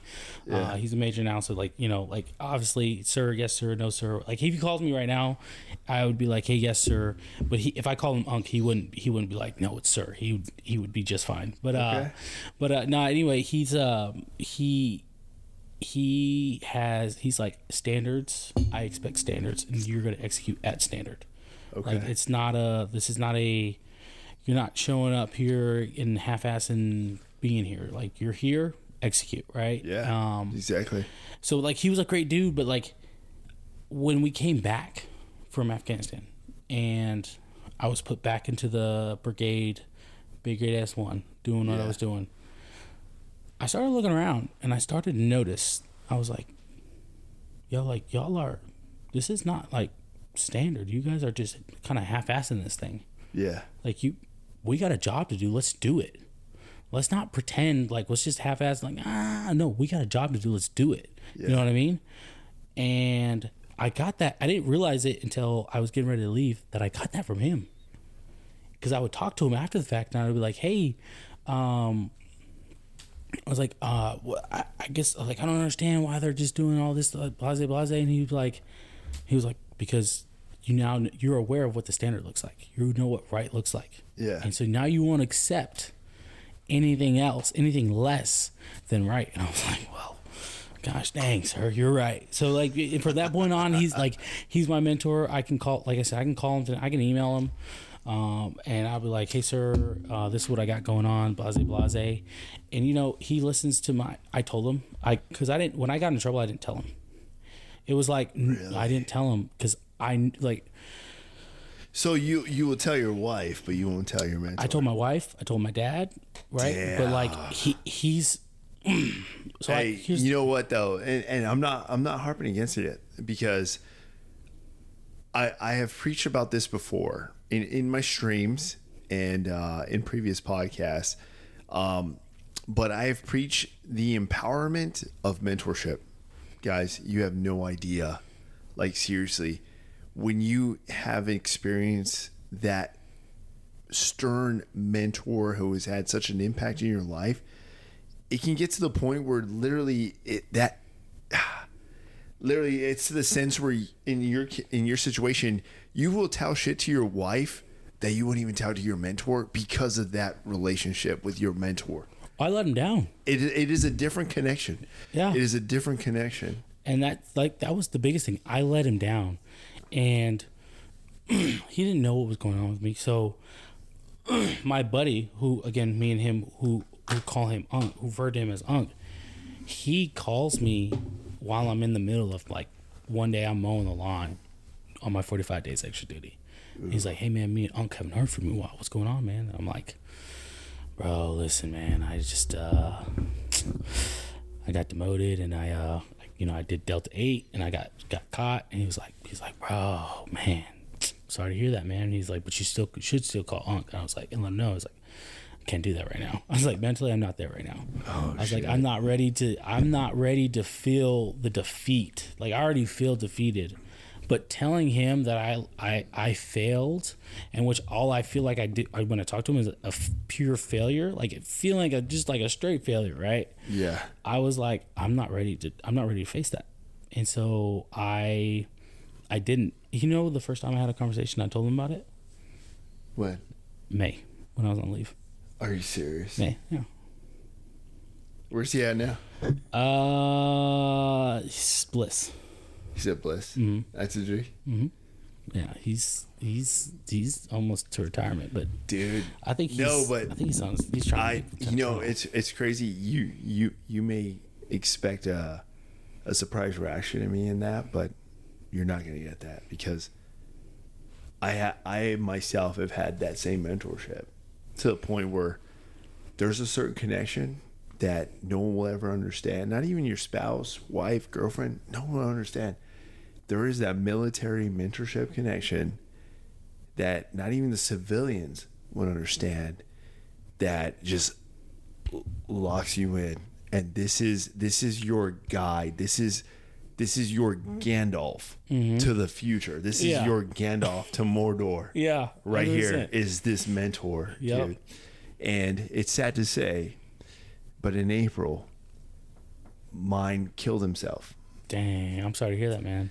And uh, I, I mean, I, I did a previous stream on this, but um, it, it was it was a rough three weeks.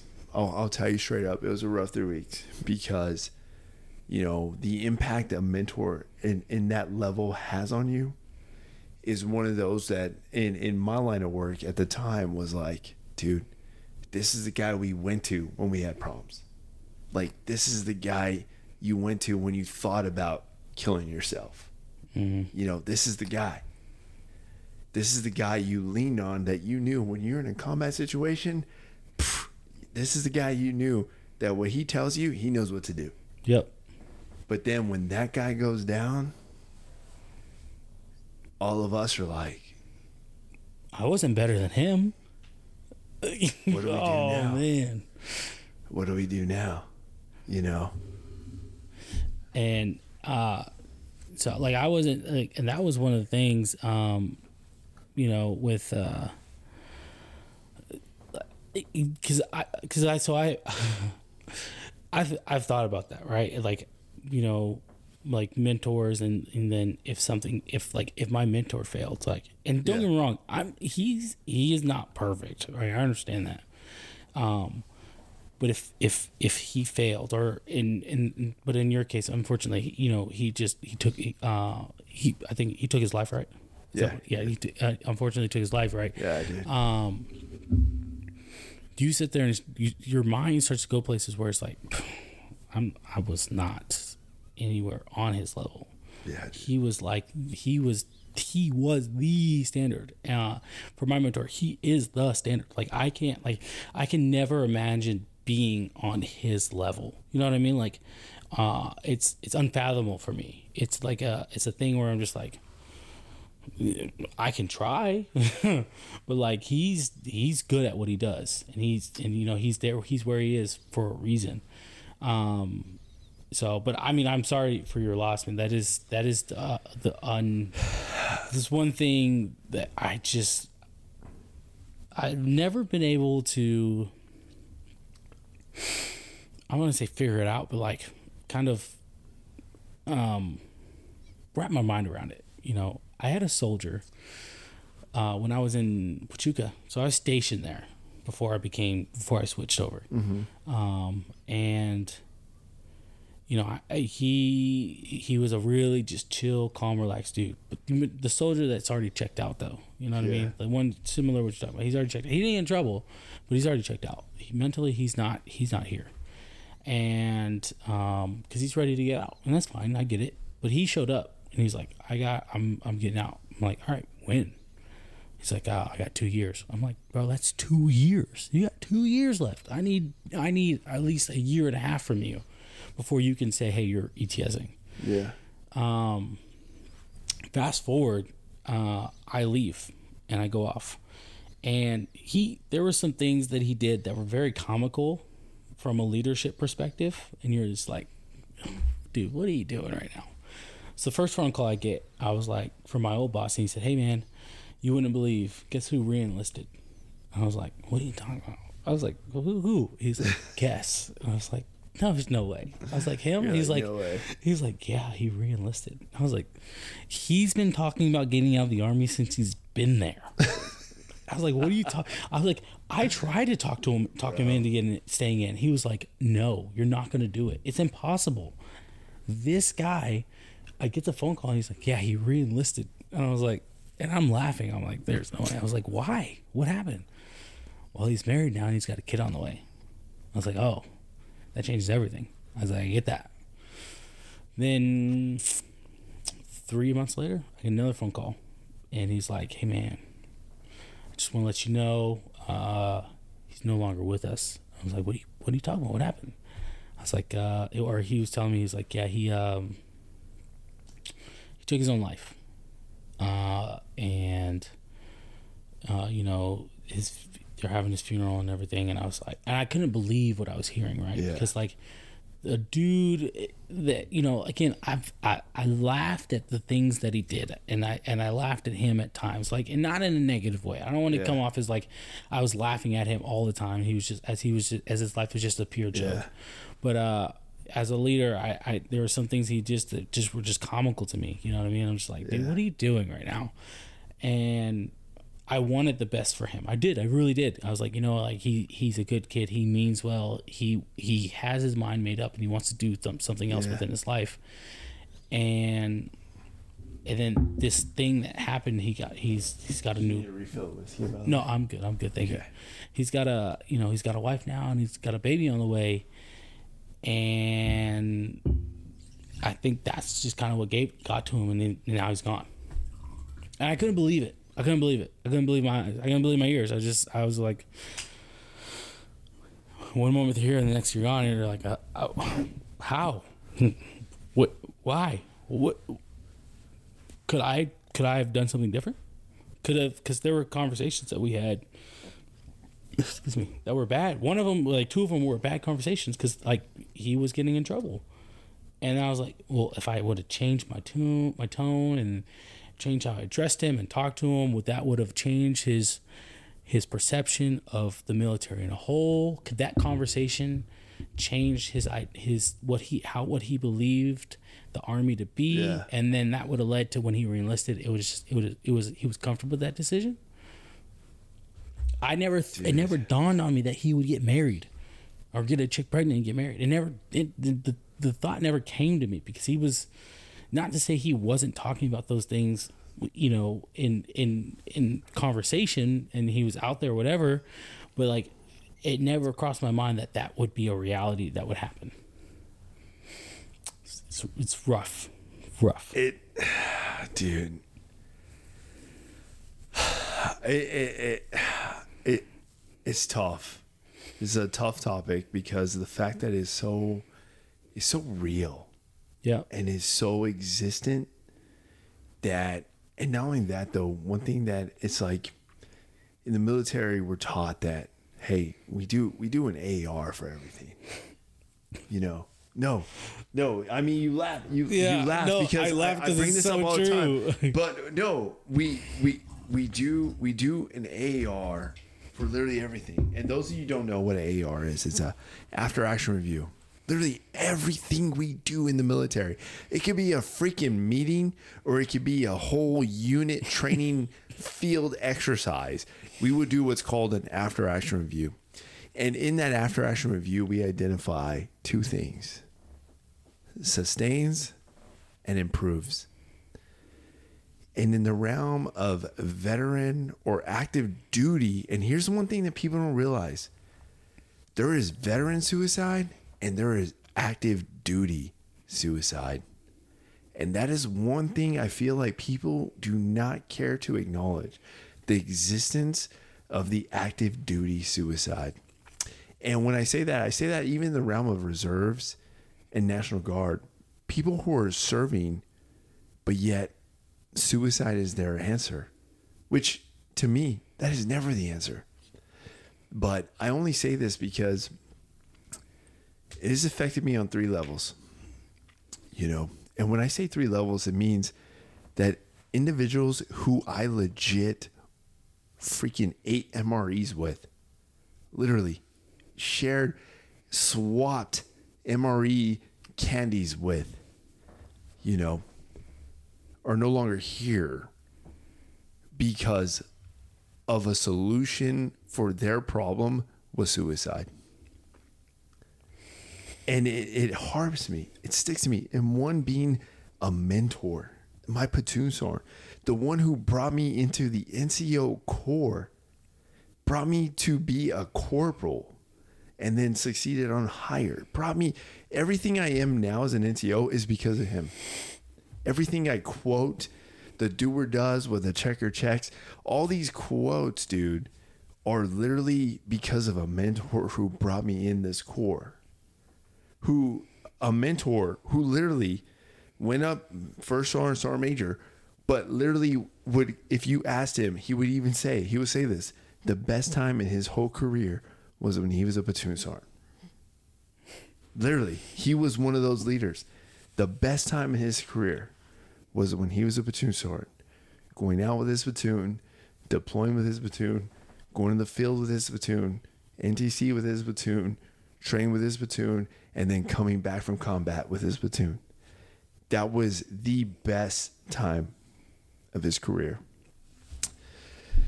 And it hits me dude it really does. It hits me the fact that like it's like dude no one eh, it's like come on we do AARs for everything.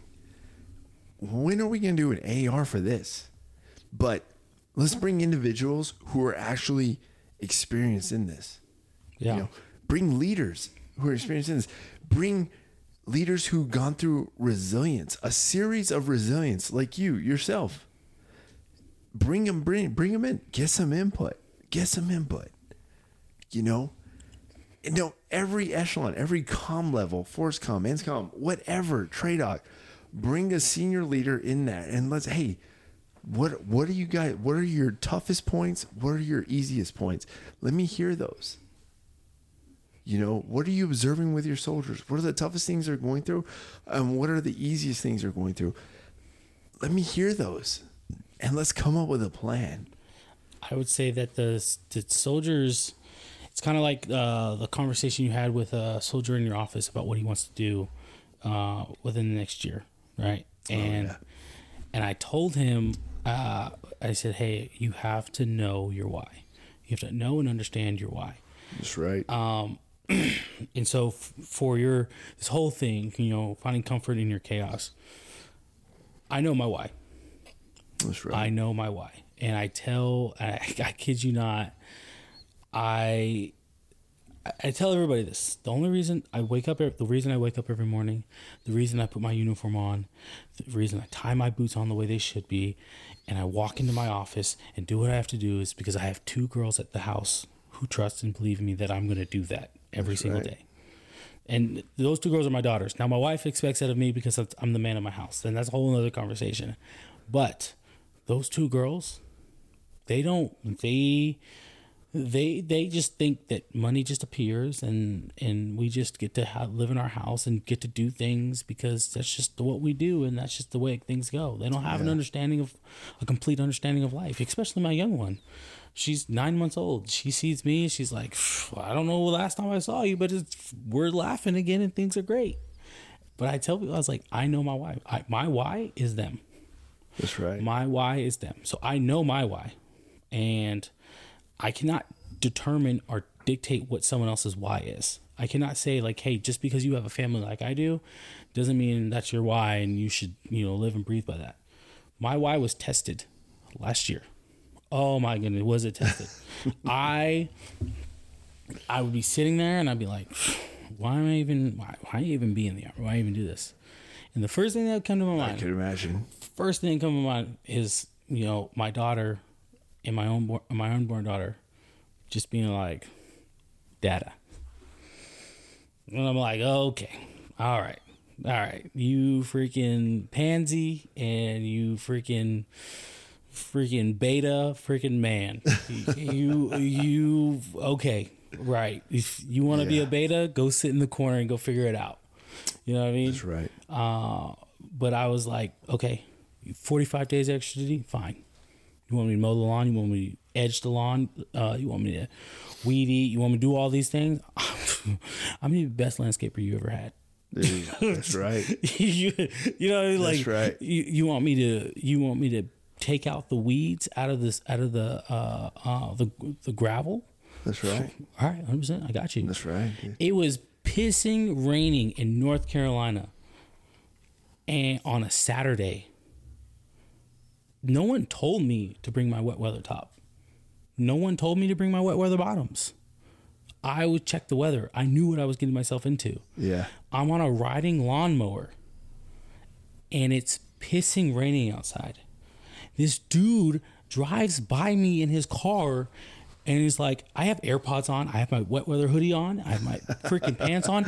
You're I'm on this doing it. riding lawnmower mowing the lawn in the pouring rain. And this dude's like, Hey, hey, you, you good? I'm like, and I, I look, acknowledge him. I'm like, and I keep going. I finished the lawn, soaking wet, walk into the freaking brigade staff duty, and I look at the dude and I say, "Hey man, it's it doesn't look like it's coming up, slowing up anytime soon." And he was like, "What have you been doing this entire time?" I was like, "I was mowing the lawn in the rain." Yeah. He's like, "Why?" I was told to mow the lawn.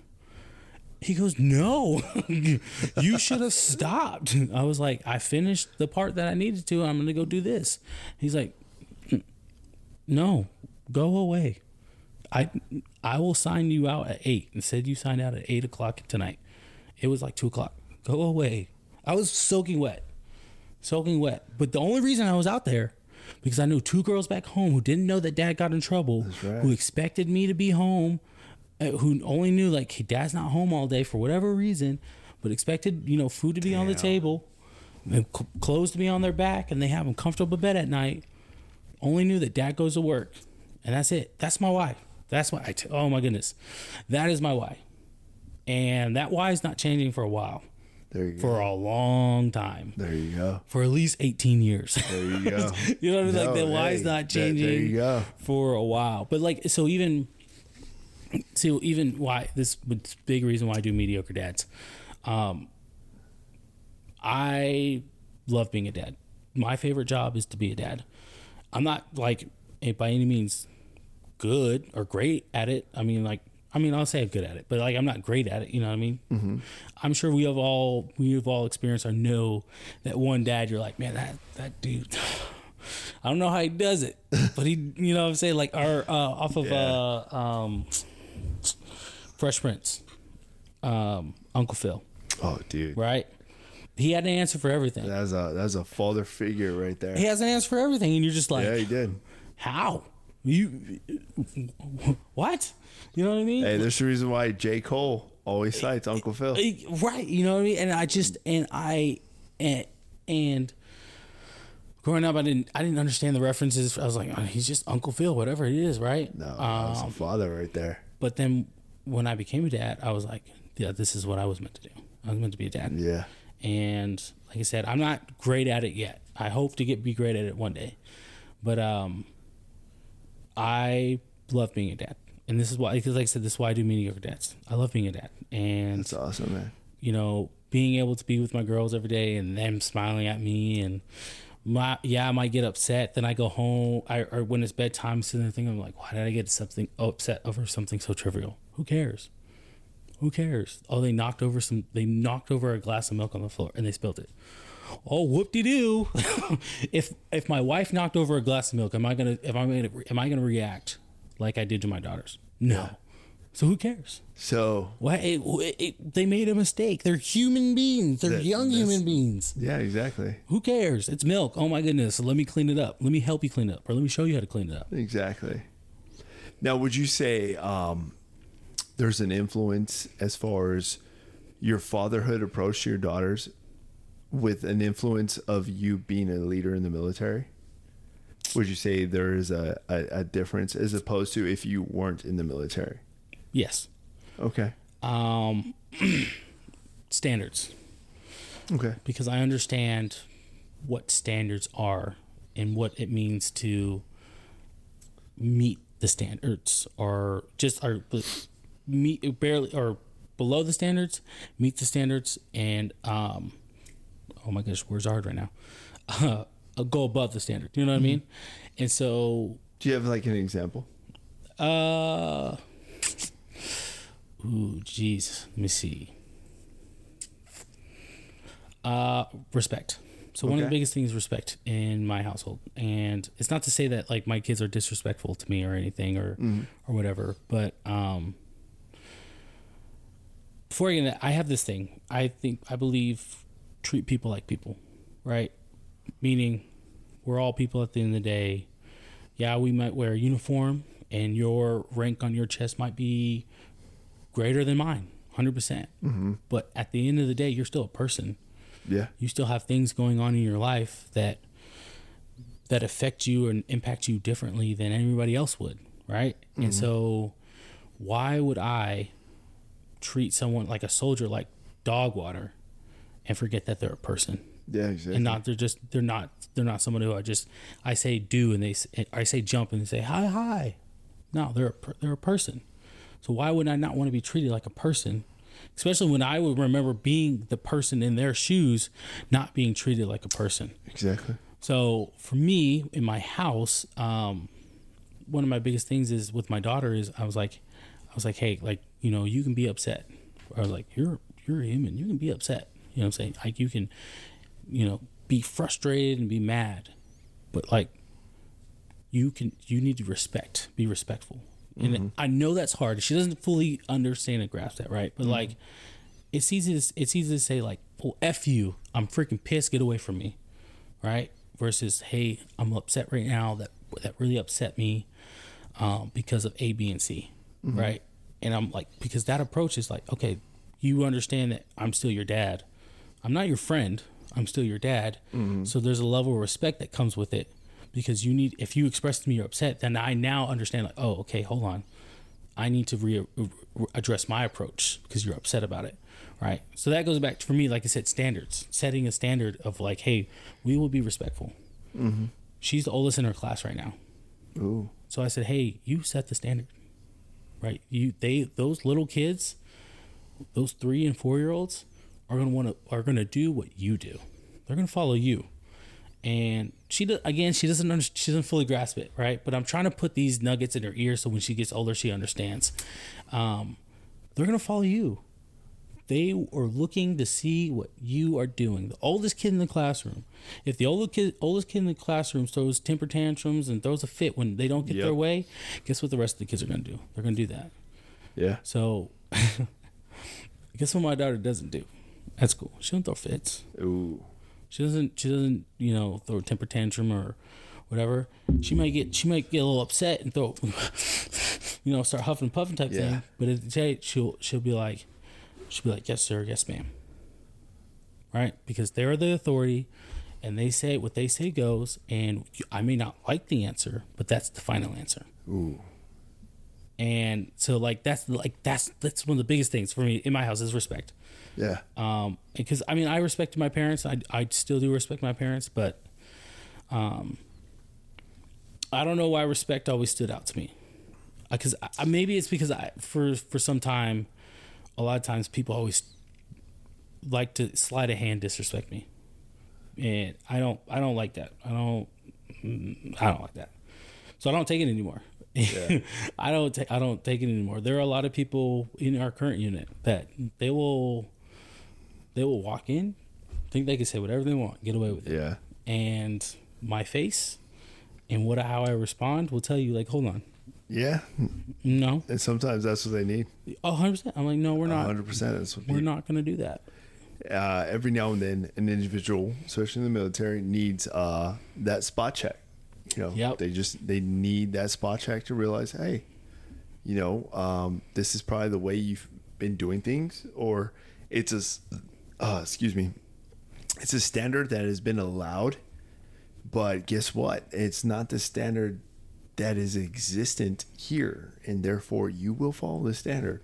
And some individuals don't like that. No, No, some individuals people like don't that. like being told that. They are No, they do not. they're like, to include kids. To include Oh, kids. yeah, well, You yeah, know, kids- chil- children same way. Ch- They're- it's my way or the highway with them, and they're like, and they're like, "Mm, no, I'm sorry. But it's uh, you know, and I'm pretty sure you've heard me say this too. But uh, I always I always tell individuals, especially my junior leaders, I always say, hey guys, whenever you go up into the leadership core, understand that you got to be the leader they need, not the leader they want, yes, because there's a difference.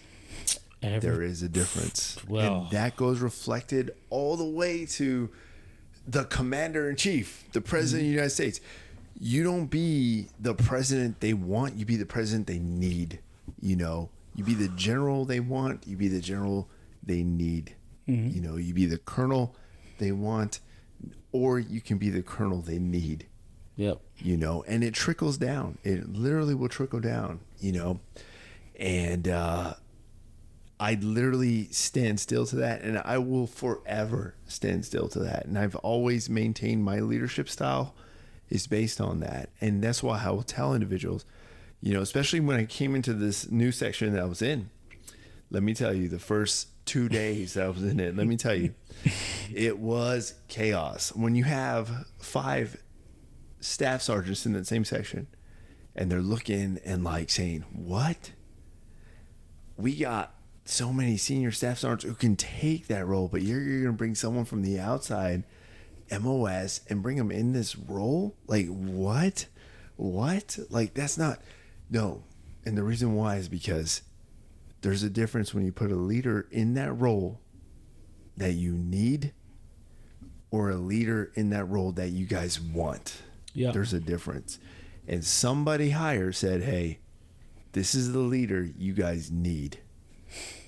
And I said, hey, I'll take that job and I will execute profoundly and to standard. Mm-hmm.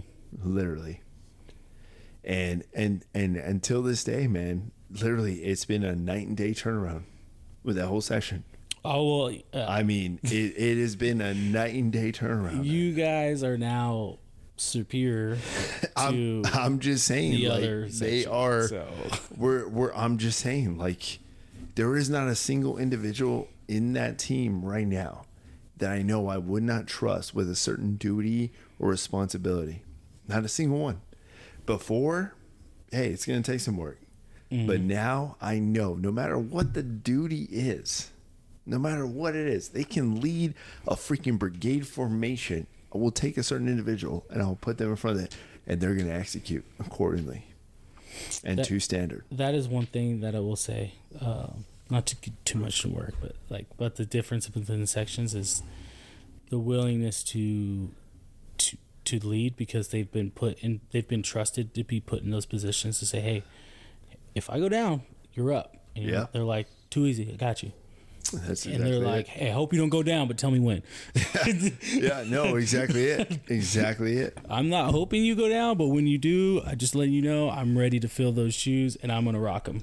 That's And you know what I exactly mean? it, dude. And so, oh man, that is it's it's like those sections are different now. They they they definitely the they flip flopped. So Yeah, they did, they did, uh, they did. but but uh but no, hey, I definitely appreciate you uh you bringing me on. Um, it's you know I get I get nervous. I don't know I don't know if you do, but uh, before we're not live, if you will, but like podcast, I get nervous a little bit because I'm like, nah, dude, you did wow.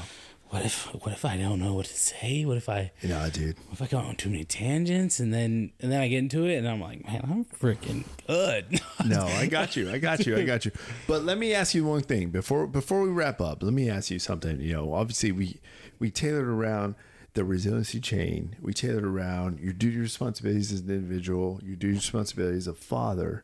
You know, but uh, one thing I am always asked. One thing I am always asked as a as a leader in the military, and I like to always always dovetail this into other individuals because the military is made up of multiple leaders you know from different upbringings different ethnicities different different beliefs in everything etc but one thing they always ask me is uh when it comes to politics.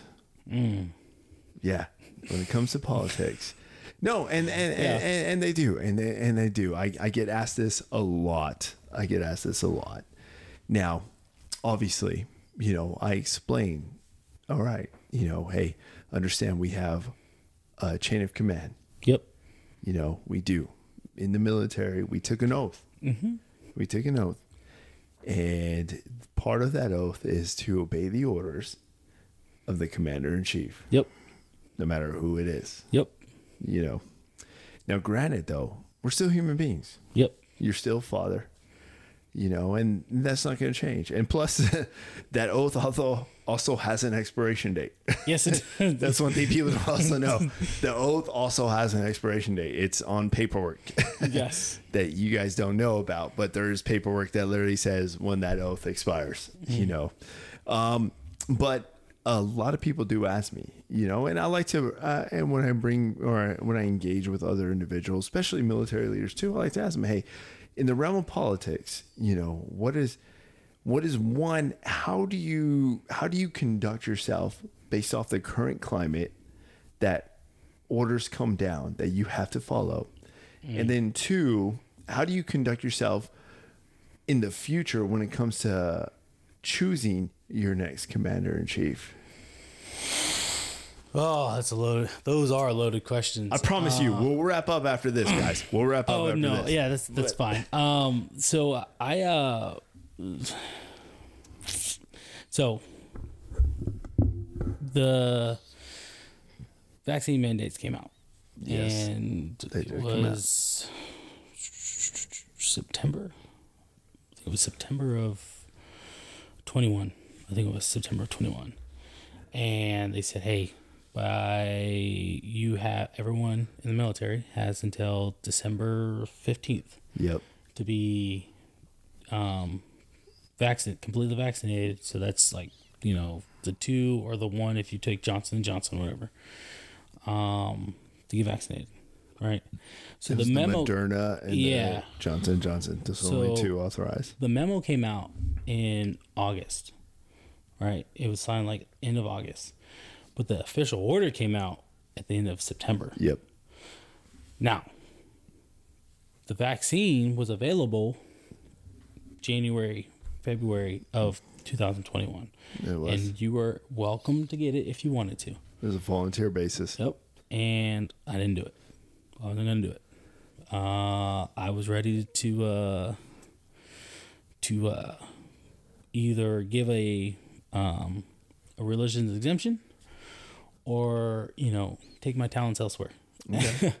and uh, my dad was really big on proponent. He was like, "Hey man, if if you got to get out tomorrow, I got you." Um, he goes, uh, "Whatever you need, I got you. You you and your wife and the kids need a place to stay. I got you." And so I was like, "All right, you know, I'm gonna, I gotta figure it out. I gotta, I gotta think about this. You know what I mean?" And uh, so we there was a formation out, and they were like, "Hey, brigade commander, Oh, my goodness, this guy." He goes, "You know, we're in a pandemic of the unvaccinated, and you know." He goes, I'm gonna be open, open kimono with you guys right now. You know, you've technically, you've already technically disobeyed a direct order by not getting vaccinated in August. He goes, so you have a decision to make. You can either get vaccinated, which I highly encourage you do, or not get vaccinated and disobey a direct order. And that's when the GOMOR will be started. And then from that GOMOR, a separation will be started. Oh wow. Right. So then, Oh, then they wow. explain the process. Right. So you, your commander will, your commander will tell you. So, I'll, I'll, for the record, we never had any brigade commander come out and do that in Oh. any of my units. Oh yeah, no, this is this So is this was your unit this specific. is in Bragg having this conversation. okay. standing in formation, pregnant female, standing near me, um, getting ready to pass out. It was we're all standing at parade rest in the the burning sun in Fort Bragg and uh, Fort Liberty now, but whatever. I'm not. I refuse to call it that. But uh, you know, he's having this conversation, and he's like, he goes like, yeah. He goes, so your commander will have a conversation. Your company commander will have a conversation with you. He will ask you if you want to get if you're going to go get it. You have a choice to say yes or no. If you say no, he'll let you know and notify you obeying, obeying a direct order. He'll then send you to medical. Medical will then explain to you that this is a safe. This is safe to take, and everything, nothing's going to happen. Blase, blase. And then they'll ask you at the end, and this is going to be an officer, obviously, because they're a doctor, so they're an officer. They'll be like, if you say no, that's your second time disobeying a direct order. Then they'll send you to your battalion slash brigade, and they'll have that final conversation with you, and they'll say, "Hey, you've been through all this. You've we've already te- we've already technically started to GOMOR on you, but it can all go away if you go get vaccinated. Will you do it? You say no. That's three times you disobeyed a direct order. That GOMOR will get signed. You'll get separated, and you probably won't get an honorable discharge. You'll get an other than for dis- disobeying a direct order three times. So, I sat there as he's saying this, and it was there's four of us in my uh, in my company. We were the last ones in the company to get our to get the vaccine. Yeah. The last four. we sat there, and uh, I'm I'm sitting there, and I'm you know listening to this, and I'm getting angry. I'm getting angry. I'm legitimately angry. I'm like, hold on, you want me to go get this this this vaccine? You said is is it's going to work, and you're saying what the what the thing what the news says that we are in a we are in a pandemic of the unvaccinated. Hold on just a second. We were all unvaccinated a year ago. Right? I'm confused, We, right? We, we won wars you- unvaccinated. You know what I'm saying? Like I'm confused. Like, are we? Is this one team, one fight until you until up until I disagree with you?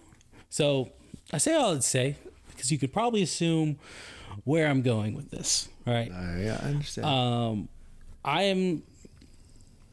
I find it very difficult at times to be um, an unbiased leader, if you will. Mm-hmm. Right. We all know who our commander in chief is, and you That's know right. he can send me to Ukraine tomorrow. And That's guess right. what I would do?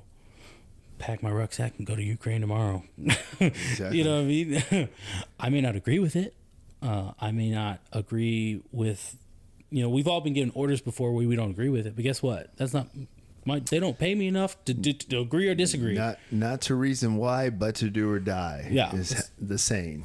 you know what I'm saying? Like, and and and that's the crazy thing. Even if, even if, um, if it was Trump who was president still, and he said, "Hey, we're going to, I'm sending my boys, my men and women to Ukraine tomorrow." Okay, we're going to Ukraine. Yeah. It could be JFK. It could be FDR. It could be George Washington. Mm-hmm. Right. Past presidents, if you guys didn't know, hope you know your history. but uh, you know, it, it could be either one of them, and I could be like, they would be like, "Hey, you're gonna go stand in that trench."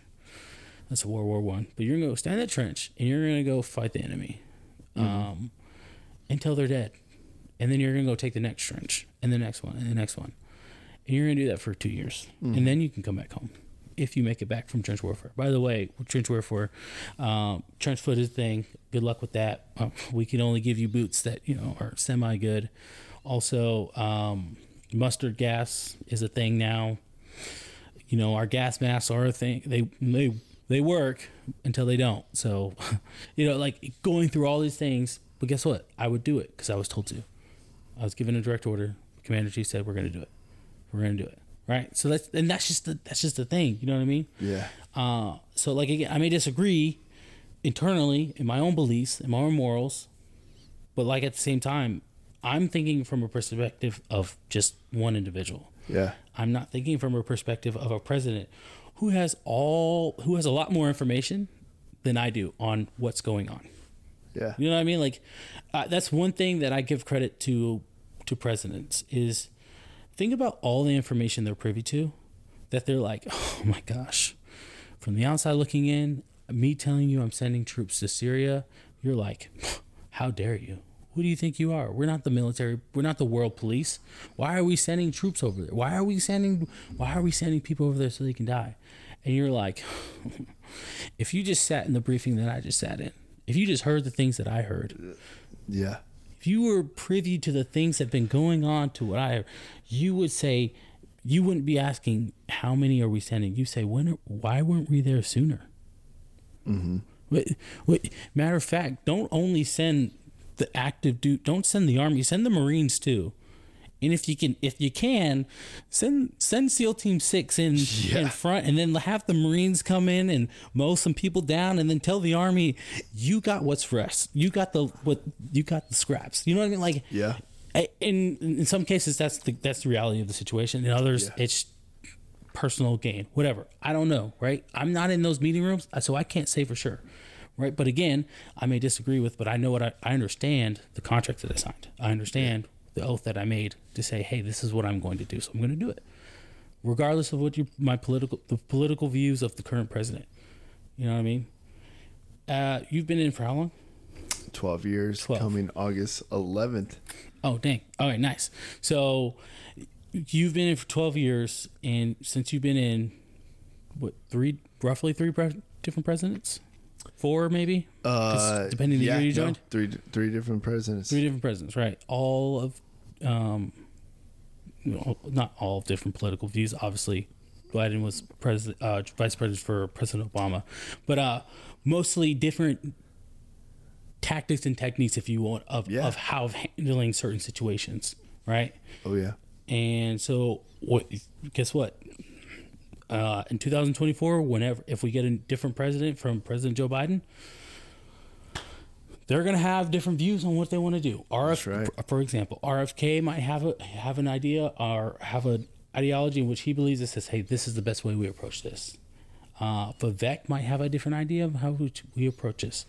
Um, who's another one? Uh, DeSantis might have a DeSantis. DeSantis might have a different way of how we approach this. Trump definitely has a different way of how we're going to approach this. Yeah. I'm with it. 24 hours. Hey, if he can do it, and he said 24 hours. If he can, if he can stop that over in 24 hours, listen, I will. uh, my hats off to you, sir. So let me ask you, as a as a as a senior leader in the military, do you think, um, in in regards to the uh, the uh, candidates for the next seat as your commander in chief, you know, and you don't have to answer, you know, you don't have to go full into detail, but uh, what is it you're looking for? Let's just just go over that way. You, what is it you're looking for? As a, as a selection for uh, your next commander in chief. So I'm not gonna lie. Uh, when it comes to the military, I m- military stuff, I don't I don't really make vote for a president based off of, like for military gain. You know what I mean? Um, because ultimately, what I do understand, I've been in I've been in long enough to understand that that we might say President Trump. So, for example, Trump was the one who signed. Um, with the Taliban and all in Afghanistan, say, "Hey, we're gonna leave, right? We're gonna leave. Like, here's the deal. Yeah, we're leaving. We're We're, gonna leave on this date. We're leaving Afghanistan. We're going to have a plan. Yeah, we're how we're gonna get out. We're gonna exit. Right? He was the one who who who bro, uh, bro, uh, brokered that deal and came to a conclusion. Now, President Biden was the one who executed it. yeah. Good or bad, or whatever you think it is, I think it was bad. But nonetheless, he was the one who executed. But you see that time frame for how long it actually took for that to be implemented. You know what I mean? So like when it comes to military stuff, I'm kind of just like, eh, I there are some things that I, I you know I'm, I'm I'm interested to hear, right? Like when Hillary and then the whole Benghazi thing. I'm not like no you you were totally okay with with people who serve dying. No, I'm good. I'm good. That's that's a whole nother story, but nonetheless, right? That's why a lot of people like a lot. Of, Hillary didn't get for me at least, Hillary was never going to get my vote, right? So, uh, but anyway, um, with uh, with the military wise, I don't really look into it, but personal wise, I'm definitely paying attention. I'm definitely paying attention, and um, I have kids. Um, I do not like the public school system. I refuse to put my kids in the public school system, um, regardless of where I am. I mean, Texas is a great state. Um, some would say the greatest country in the world. It depends who you talk to. Do you mind me asking why you don't uh, believe in the public school system? well, I will. Well, I say I don't believe in public schools. Is I say the public schools uh, education system is has has de- been declining for a very long time, and I would even say the the public school system was uh, was declining as I was going through it. Right, I just wasn't aware of of it at the time. Okay. and um, I don't like the fact that um, federally, I so I understand it, but I don't really agree with it. Right, federally, education is mandated, and they say this is what you're going to teach. This grade will learn this, and this is this is the curriculum, if you will, on how they're Okay. going to learn it. However, the state school districts then they determine how they're going to spread that out throughout the year to ensure that they meet that federal mandate to say, hey, Yeah. this is what the kids are going to learn in this year in order to then progress to the next next grade, right? But kind of going to education, you have Bush, No Child Left Behind. Yeah. All right. So now children are not you have kids who are in eighth grade who lead at who can read at a third grade third grade reading level. And why? We shouldn't kids no, we shouldn't That shouldn't be a thing. That it, I'm not gonna say it shouldn't be, but it should be close to zero, right? Yeah. if that individual, if that kid needs more time spent with him or her to get to actually learn the information that you need to teach them, mm-hmm. they shouldn't be in eighth grade trying to figure it out. Because the next grade is high school. And not only do they have to worry about learning high school material, they have to worry about this is the first time you ha- your you know girls and boys are paying attention to you and Yeah. they're they they you know you're learning yourself and you're coming into yourself to become a, a person. So you're not you're not worried about school. Let's just be honest. High school kids are not worried about school. They're more worried about their social status within that high school. Yeah. right? So you have all these stressors these new this new level of stress but you can't do you think they're going to be worried about the, if they can read at a high school level reading level? No Yeah. because it wasn't a big deal for the other grades so why is it going to be a big deal now? But no one is education is so important. Educate oh my goodness education is important. And i just I agree. and i don't like the level of level of educa- uh, level of education right? I agree. how I, I don't know if you've seen those videos on on social media and they say they'll ask them a question. They say hey who I, the most re- recent one i saw was what was what's the declaration of independence and they're like oh it's declaring our independence and they're like from who they're like um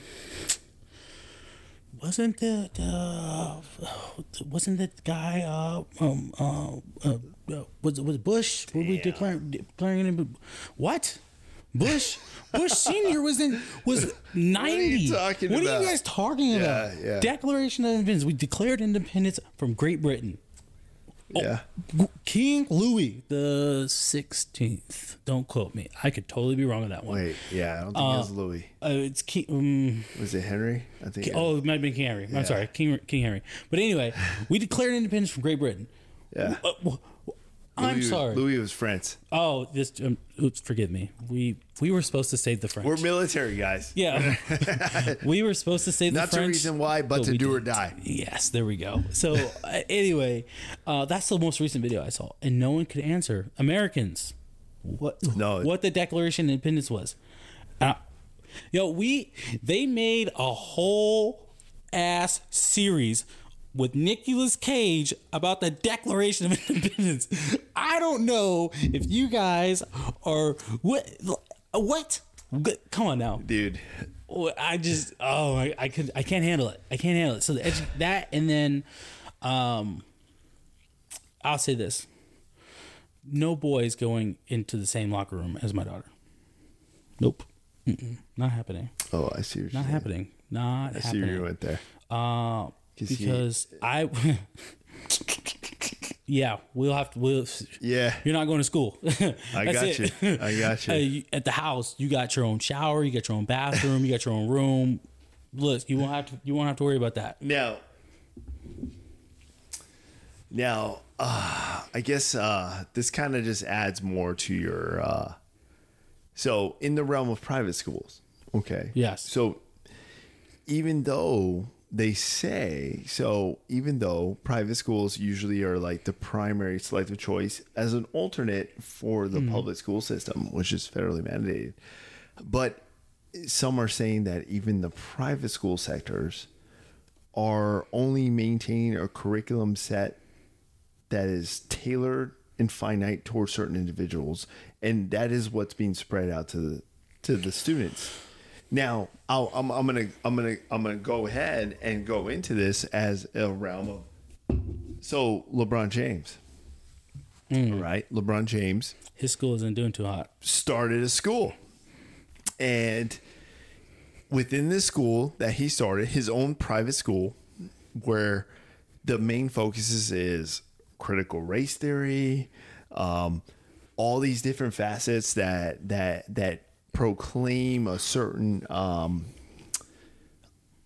ideology towards or a belief towards a certain facet of our historical upbringing. And that being said, it tends to neglect the basics of, you know, reading, arithmetic, reading comprehension, arithmetic, and science. And to include a recent study was already brought out. The results of this have been brought out that in his school, all, every student has failed to meet the arithmetic standard for their grade level. Every single student has failed to meet the arithmetic standard level for the state test mm. I saw that. in the whole school. But I'm just I'm I'm curious like where your mindset goes. You know, obviously you have you have already, you know, have shared certain uh uh beliefs, you know, in this as a father, you know, as a father, not not as a military leader, but as a father. Oh, yeah. You know, and as a human being, you know, in this country. But how does that relate to you knowing that that is a private school sector too as well So private school, um, it's funny because it, I treat private schools as a as their own business, right? Right. You know, if it's their own business. Some individual said, "Hey, I'm going to create a school, and it's going to be a private school, and people are going to have to pay to come receive this level of a a level of education in which I can offer." yeah and that's cool. Sounds good. And if you're a smart, well-known, renowned individual who can who can manage that and take care of that, and bring on people who who are smart and renowned and good individuals to to run that and operate that, that's great. Cool. But a lot of people get wrapped around the, around the like this says private school. They said, hey, it's a private school, so it should be great. No, no, no, not every private school is great. Right? Not just like I may start a business, but I'm not I'm not as good as at business as say as Patrick Bet David, right? Yeah. You know what I mean? Like I'm I may start a business and be like, I'm doing I'm killing the business game. Then PBD's over here like small fry. Let me teach you some things, right? So, uh, you know, um, just because it has private on it doesn't mean it's a good school. And so, I, I you have you have to be. I think people need to be very selective with the le- with what schools they're going with. So if you if you don't prioritize education within your kid for your kids, and you think that public school will meet the standards for you, and because you went to public school and you didn't turn out half bad, then great, cool, go to, go forth and do great things. That's what you believe, and that's what you want to do. However, for me, absolutely not. I won't. I won't do that, right? Because I went to I went to public school in high school, yeah but before high school, I was in uh, a uh, it wasn't a private school. It was a uh, not a Catholic school. Oh my gosh, I can't remember what it's called. Uh, it was it's similar to a private school. I can't remember what it's called. But anyway, I from fourth grade all the way to eighth grade, I was I was in that in that environment. So the level of education that I got was different from what the rest of the public school public school kids were getting. Um, for example, my freshman year in high school, I'm sitting in class and I'm we're learning and I'm sitting there thinking to myself, was like, listen, I wasn't the smartest kid. I'm still not the smartest kid. However, we already learned about this. like, am I the only one who's not who's kind of getting this thing where like we already know this? Yeah. But every all the kids, because my school was pretty small, so I know who was in my school with me in eighth grade and all at that time.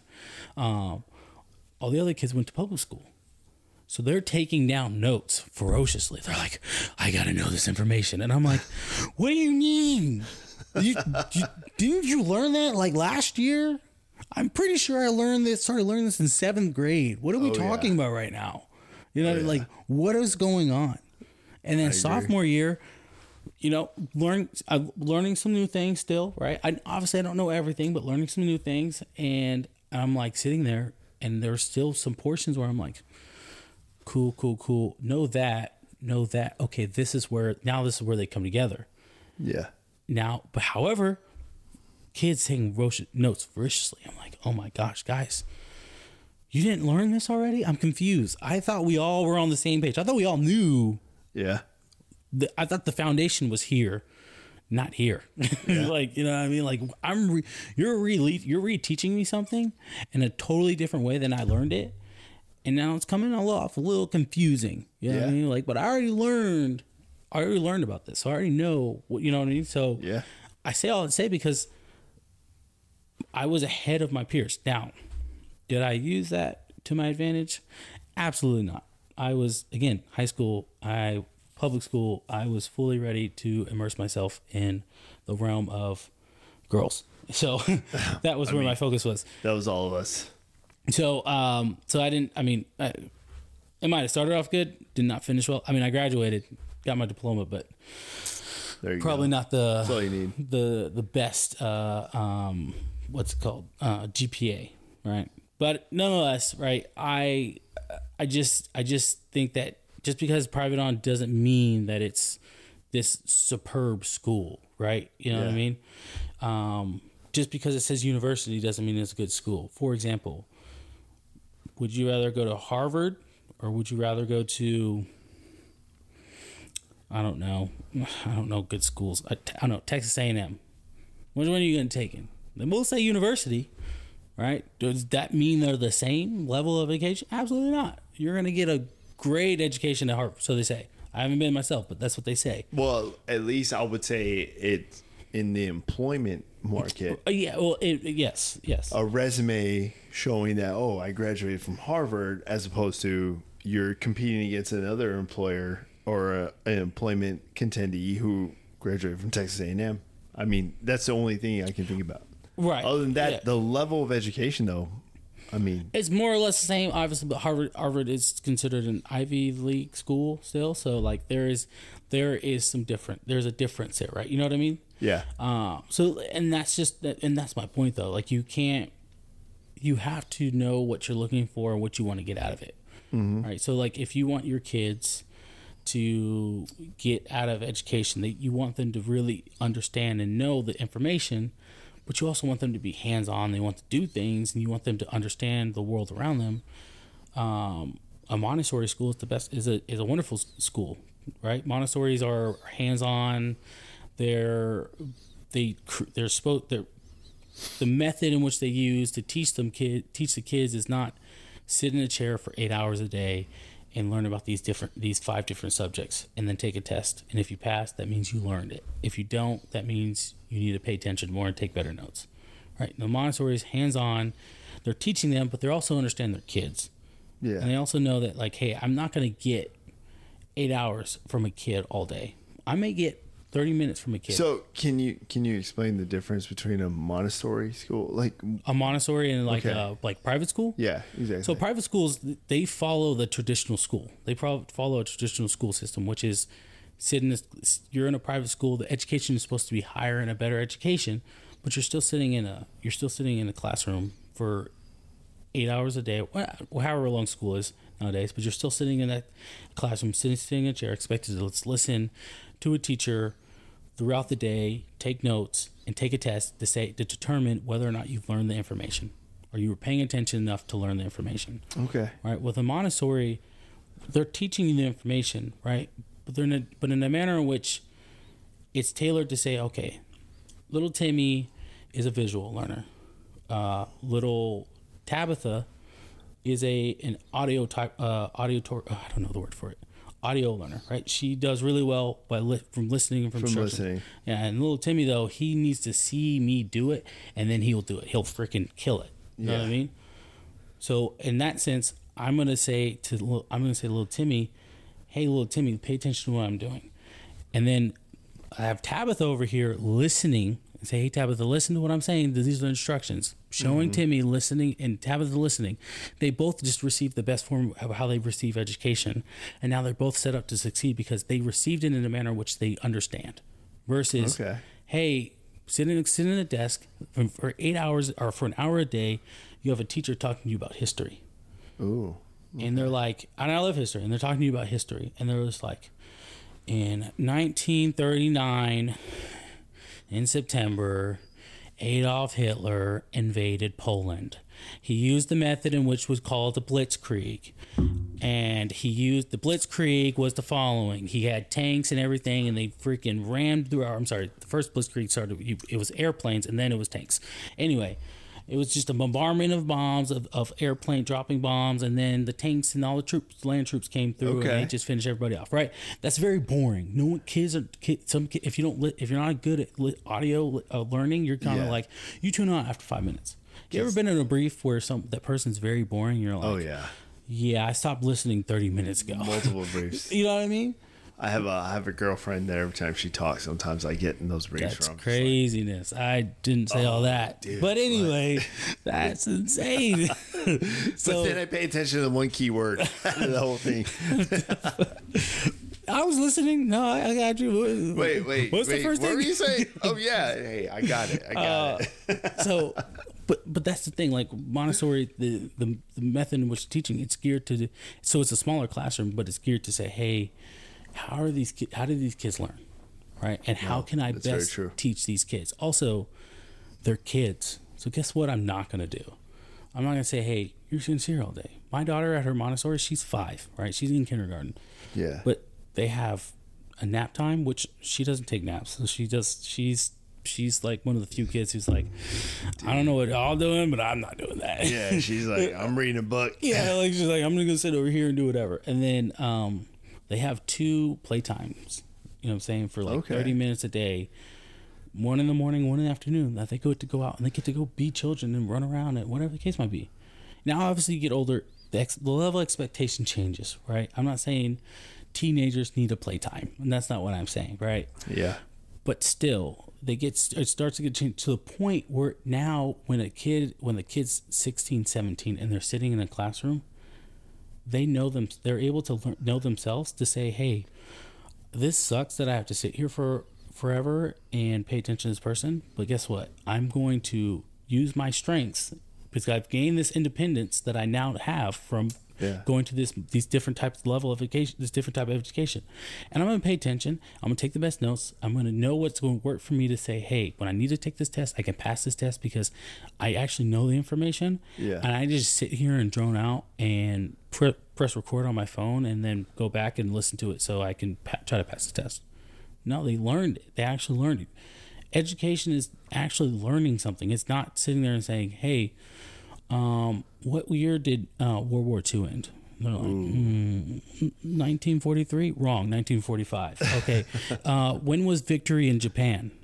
Victory in what? Hmm, wrong. Again. When was victory in Europe? What is this? This is in the World War II.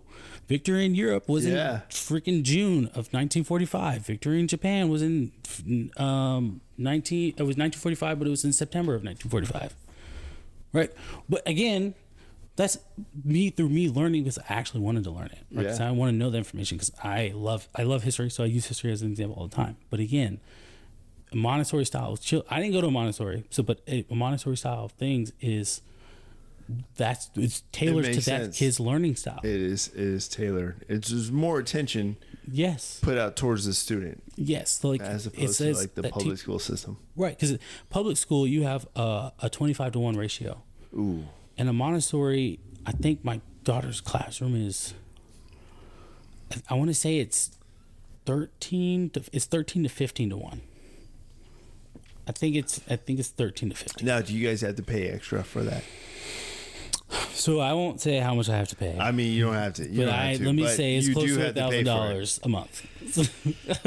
so Yeah, it's not a it's cheap. investment It's not it a cheap endeavor. But like you know, for me, my kids are my kids are an investment, right? And That's right.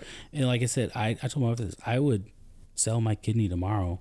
If it meant that they would receive the best education from this point on until they were until they graduate until they That's got their master's degree. That's what's up. what do you want? You want my kidney? You want my spleen too? Ah, sure. What? When's the surgery? The matter of fact, dude, don't say less. Let me down this bottle of Buffalo Trace right now, and we, you can have them. You can have them. Take them out. As a matter of fact, just open up right now. I'll sit here and let you do it. I don't care. I swear, man. I uh, when it comes to being a father, uh, I saw I saw this. Uh, somebody sent me a clip, but uh, it was a movie that I saw a long time ago with Denzel Washington, and uh, I think it's called Houses. I think it's called. Um, but it, I could be wrong. I, I don't know the title. But Denzel Washington plays a father, you know, in and this is a New York kind of like Harlem family. Where his you son needs the heart, right? What's up? Where his son needs the heart Yeah, in the hospital, he takes the hospital hostage. No, no, no, not that one. Not Oh, that okay, one. okay. Not that one. That's John Q. Oh, okay, okay, John yeah, Q. yeah. No, this one is where Denzel plays a father, and the movie was originally a play. It was a play originally, and they turned it into a movie. And he plays a father, and and one scene uh, sticks to my mind because it was sent to me, and I've seen it, and uh, I've also it's popped up in my feed. You know, shout out to Instagram and Facebook because your algorithms obviously have been working Meta, you're doing a great because job. Because it pops up in my feed and it, as a reminder. You know, it does a good thing. It's a reminder.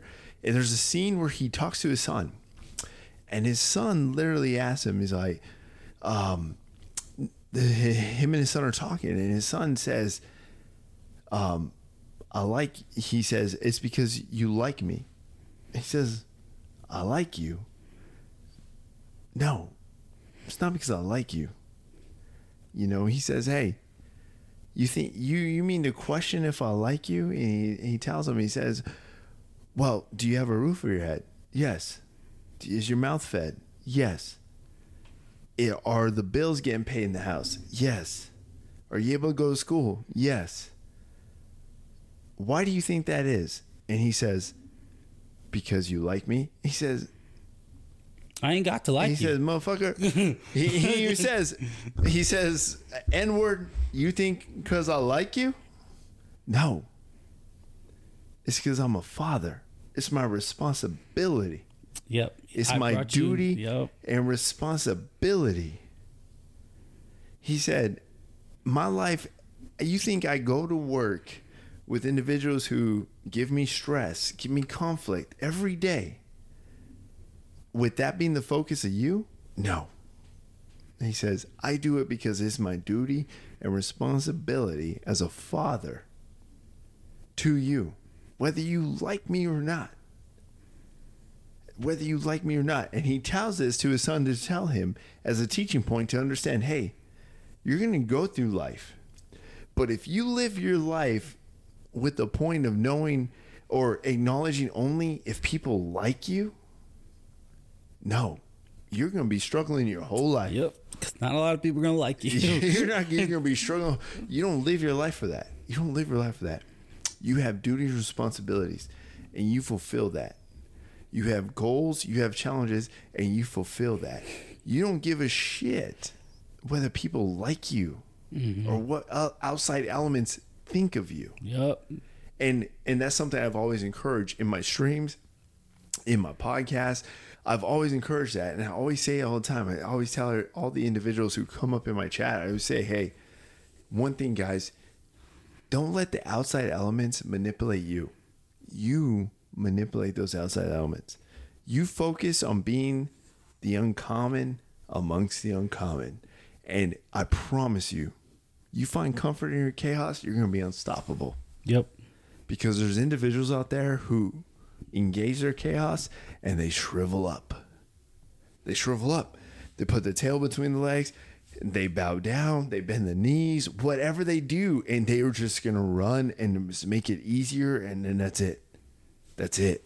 But then, what are they teaching their kids?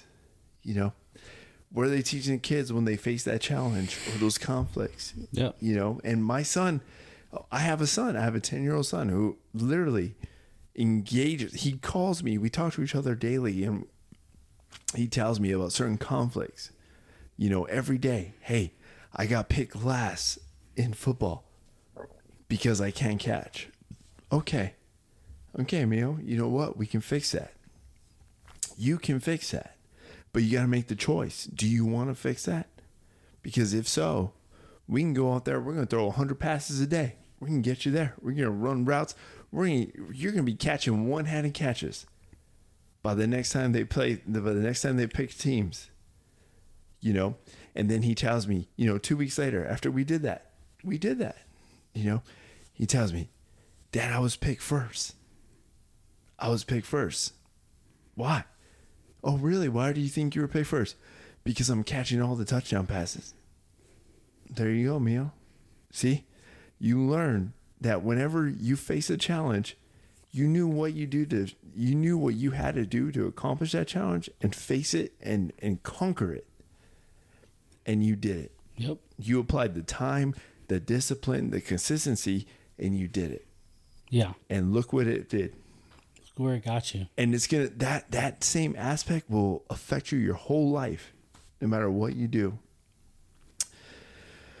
oh, yeah man. I'm sorry. No, you, you're get- good. You, you got me on a tangent man No, you're but yeah. good. I- I, I agree with you dude. I, I i fully agree with you yes. You know the public education system is definitely it's on a whole nother tangent right now you know and and and the Montessori system that you just told me about it definitely is something that definitely it tailors more towards the student and it really applies a whole care and aspect as far as their upbringing with their into in intextual level intextual level i'm sorry i've been drinking whiskey guys but uh their educational level as far as uh their understanding you know and uh their comprehension as far as going forward you know But yeah, and I would say, but it's not. It's that. It's not just.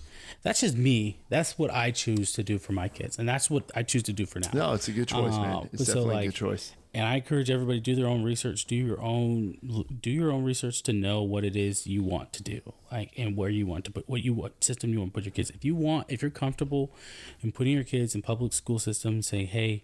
For the lack of the public edu- education system, I'm going to. I'll pick up the slack and I'll make sure they know what they need to know. Great, go for it. Do it if that's what you're. If that's what you want to do.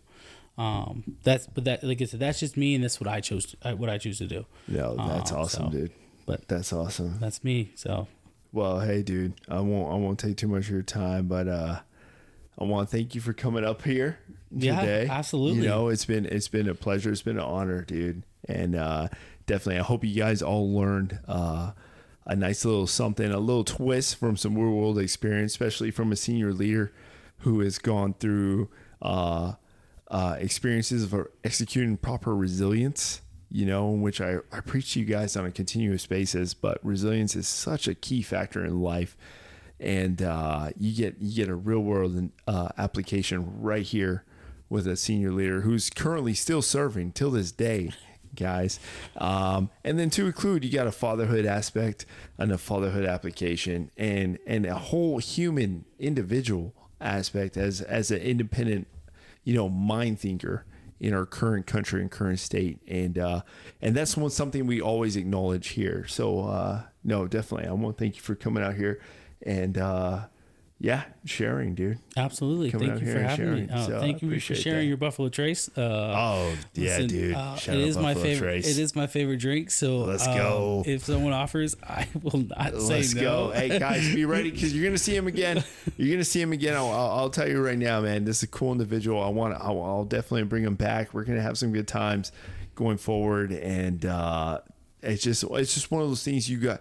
You got to value your circles, team, and that's what I always tell you guys. You value your circles uh, and and you want to uh, value your resources, and and and uh, I will always consider you know Sergeant Wilcox, you know, as we would say, uh, as as a member of that circle. So.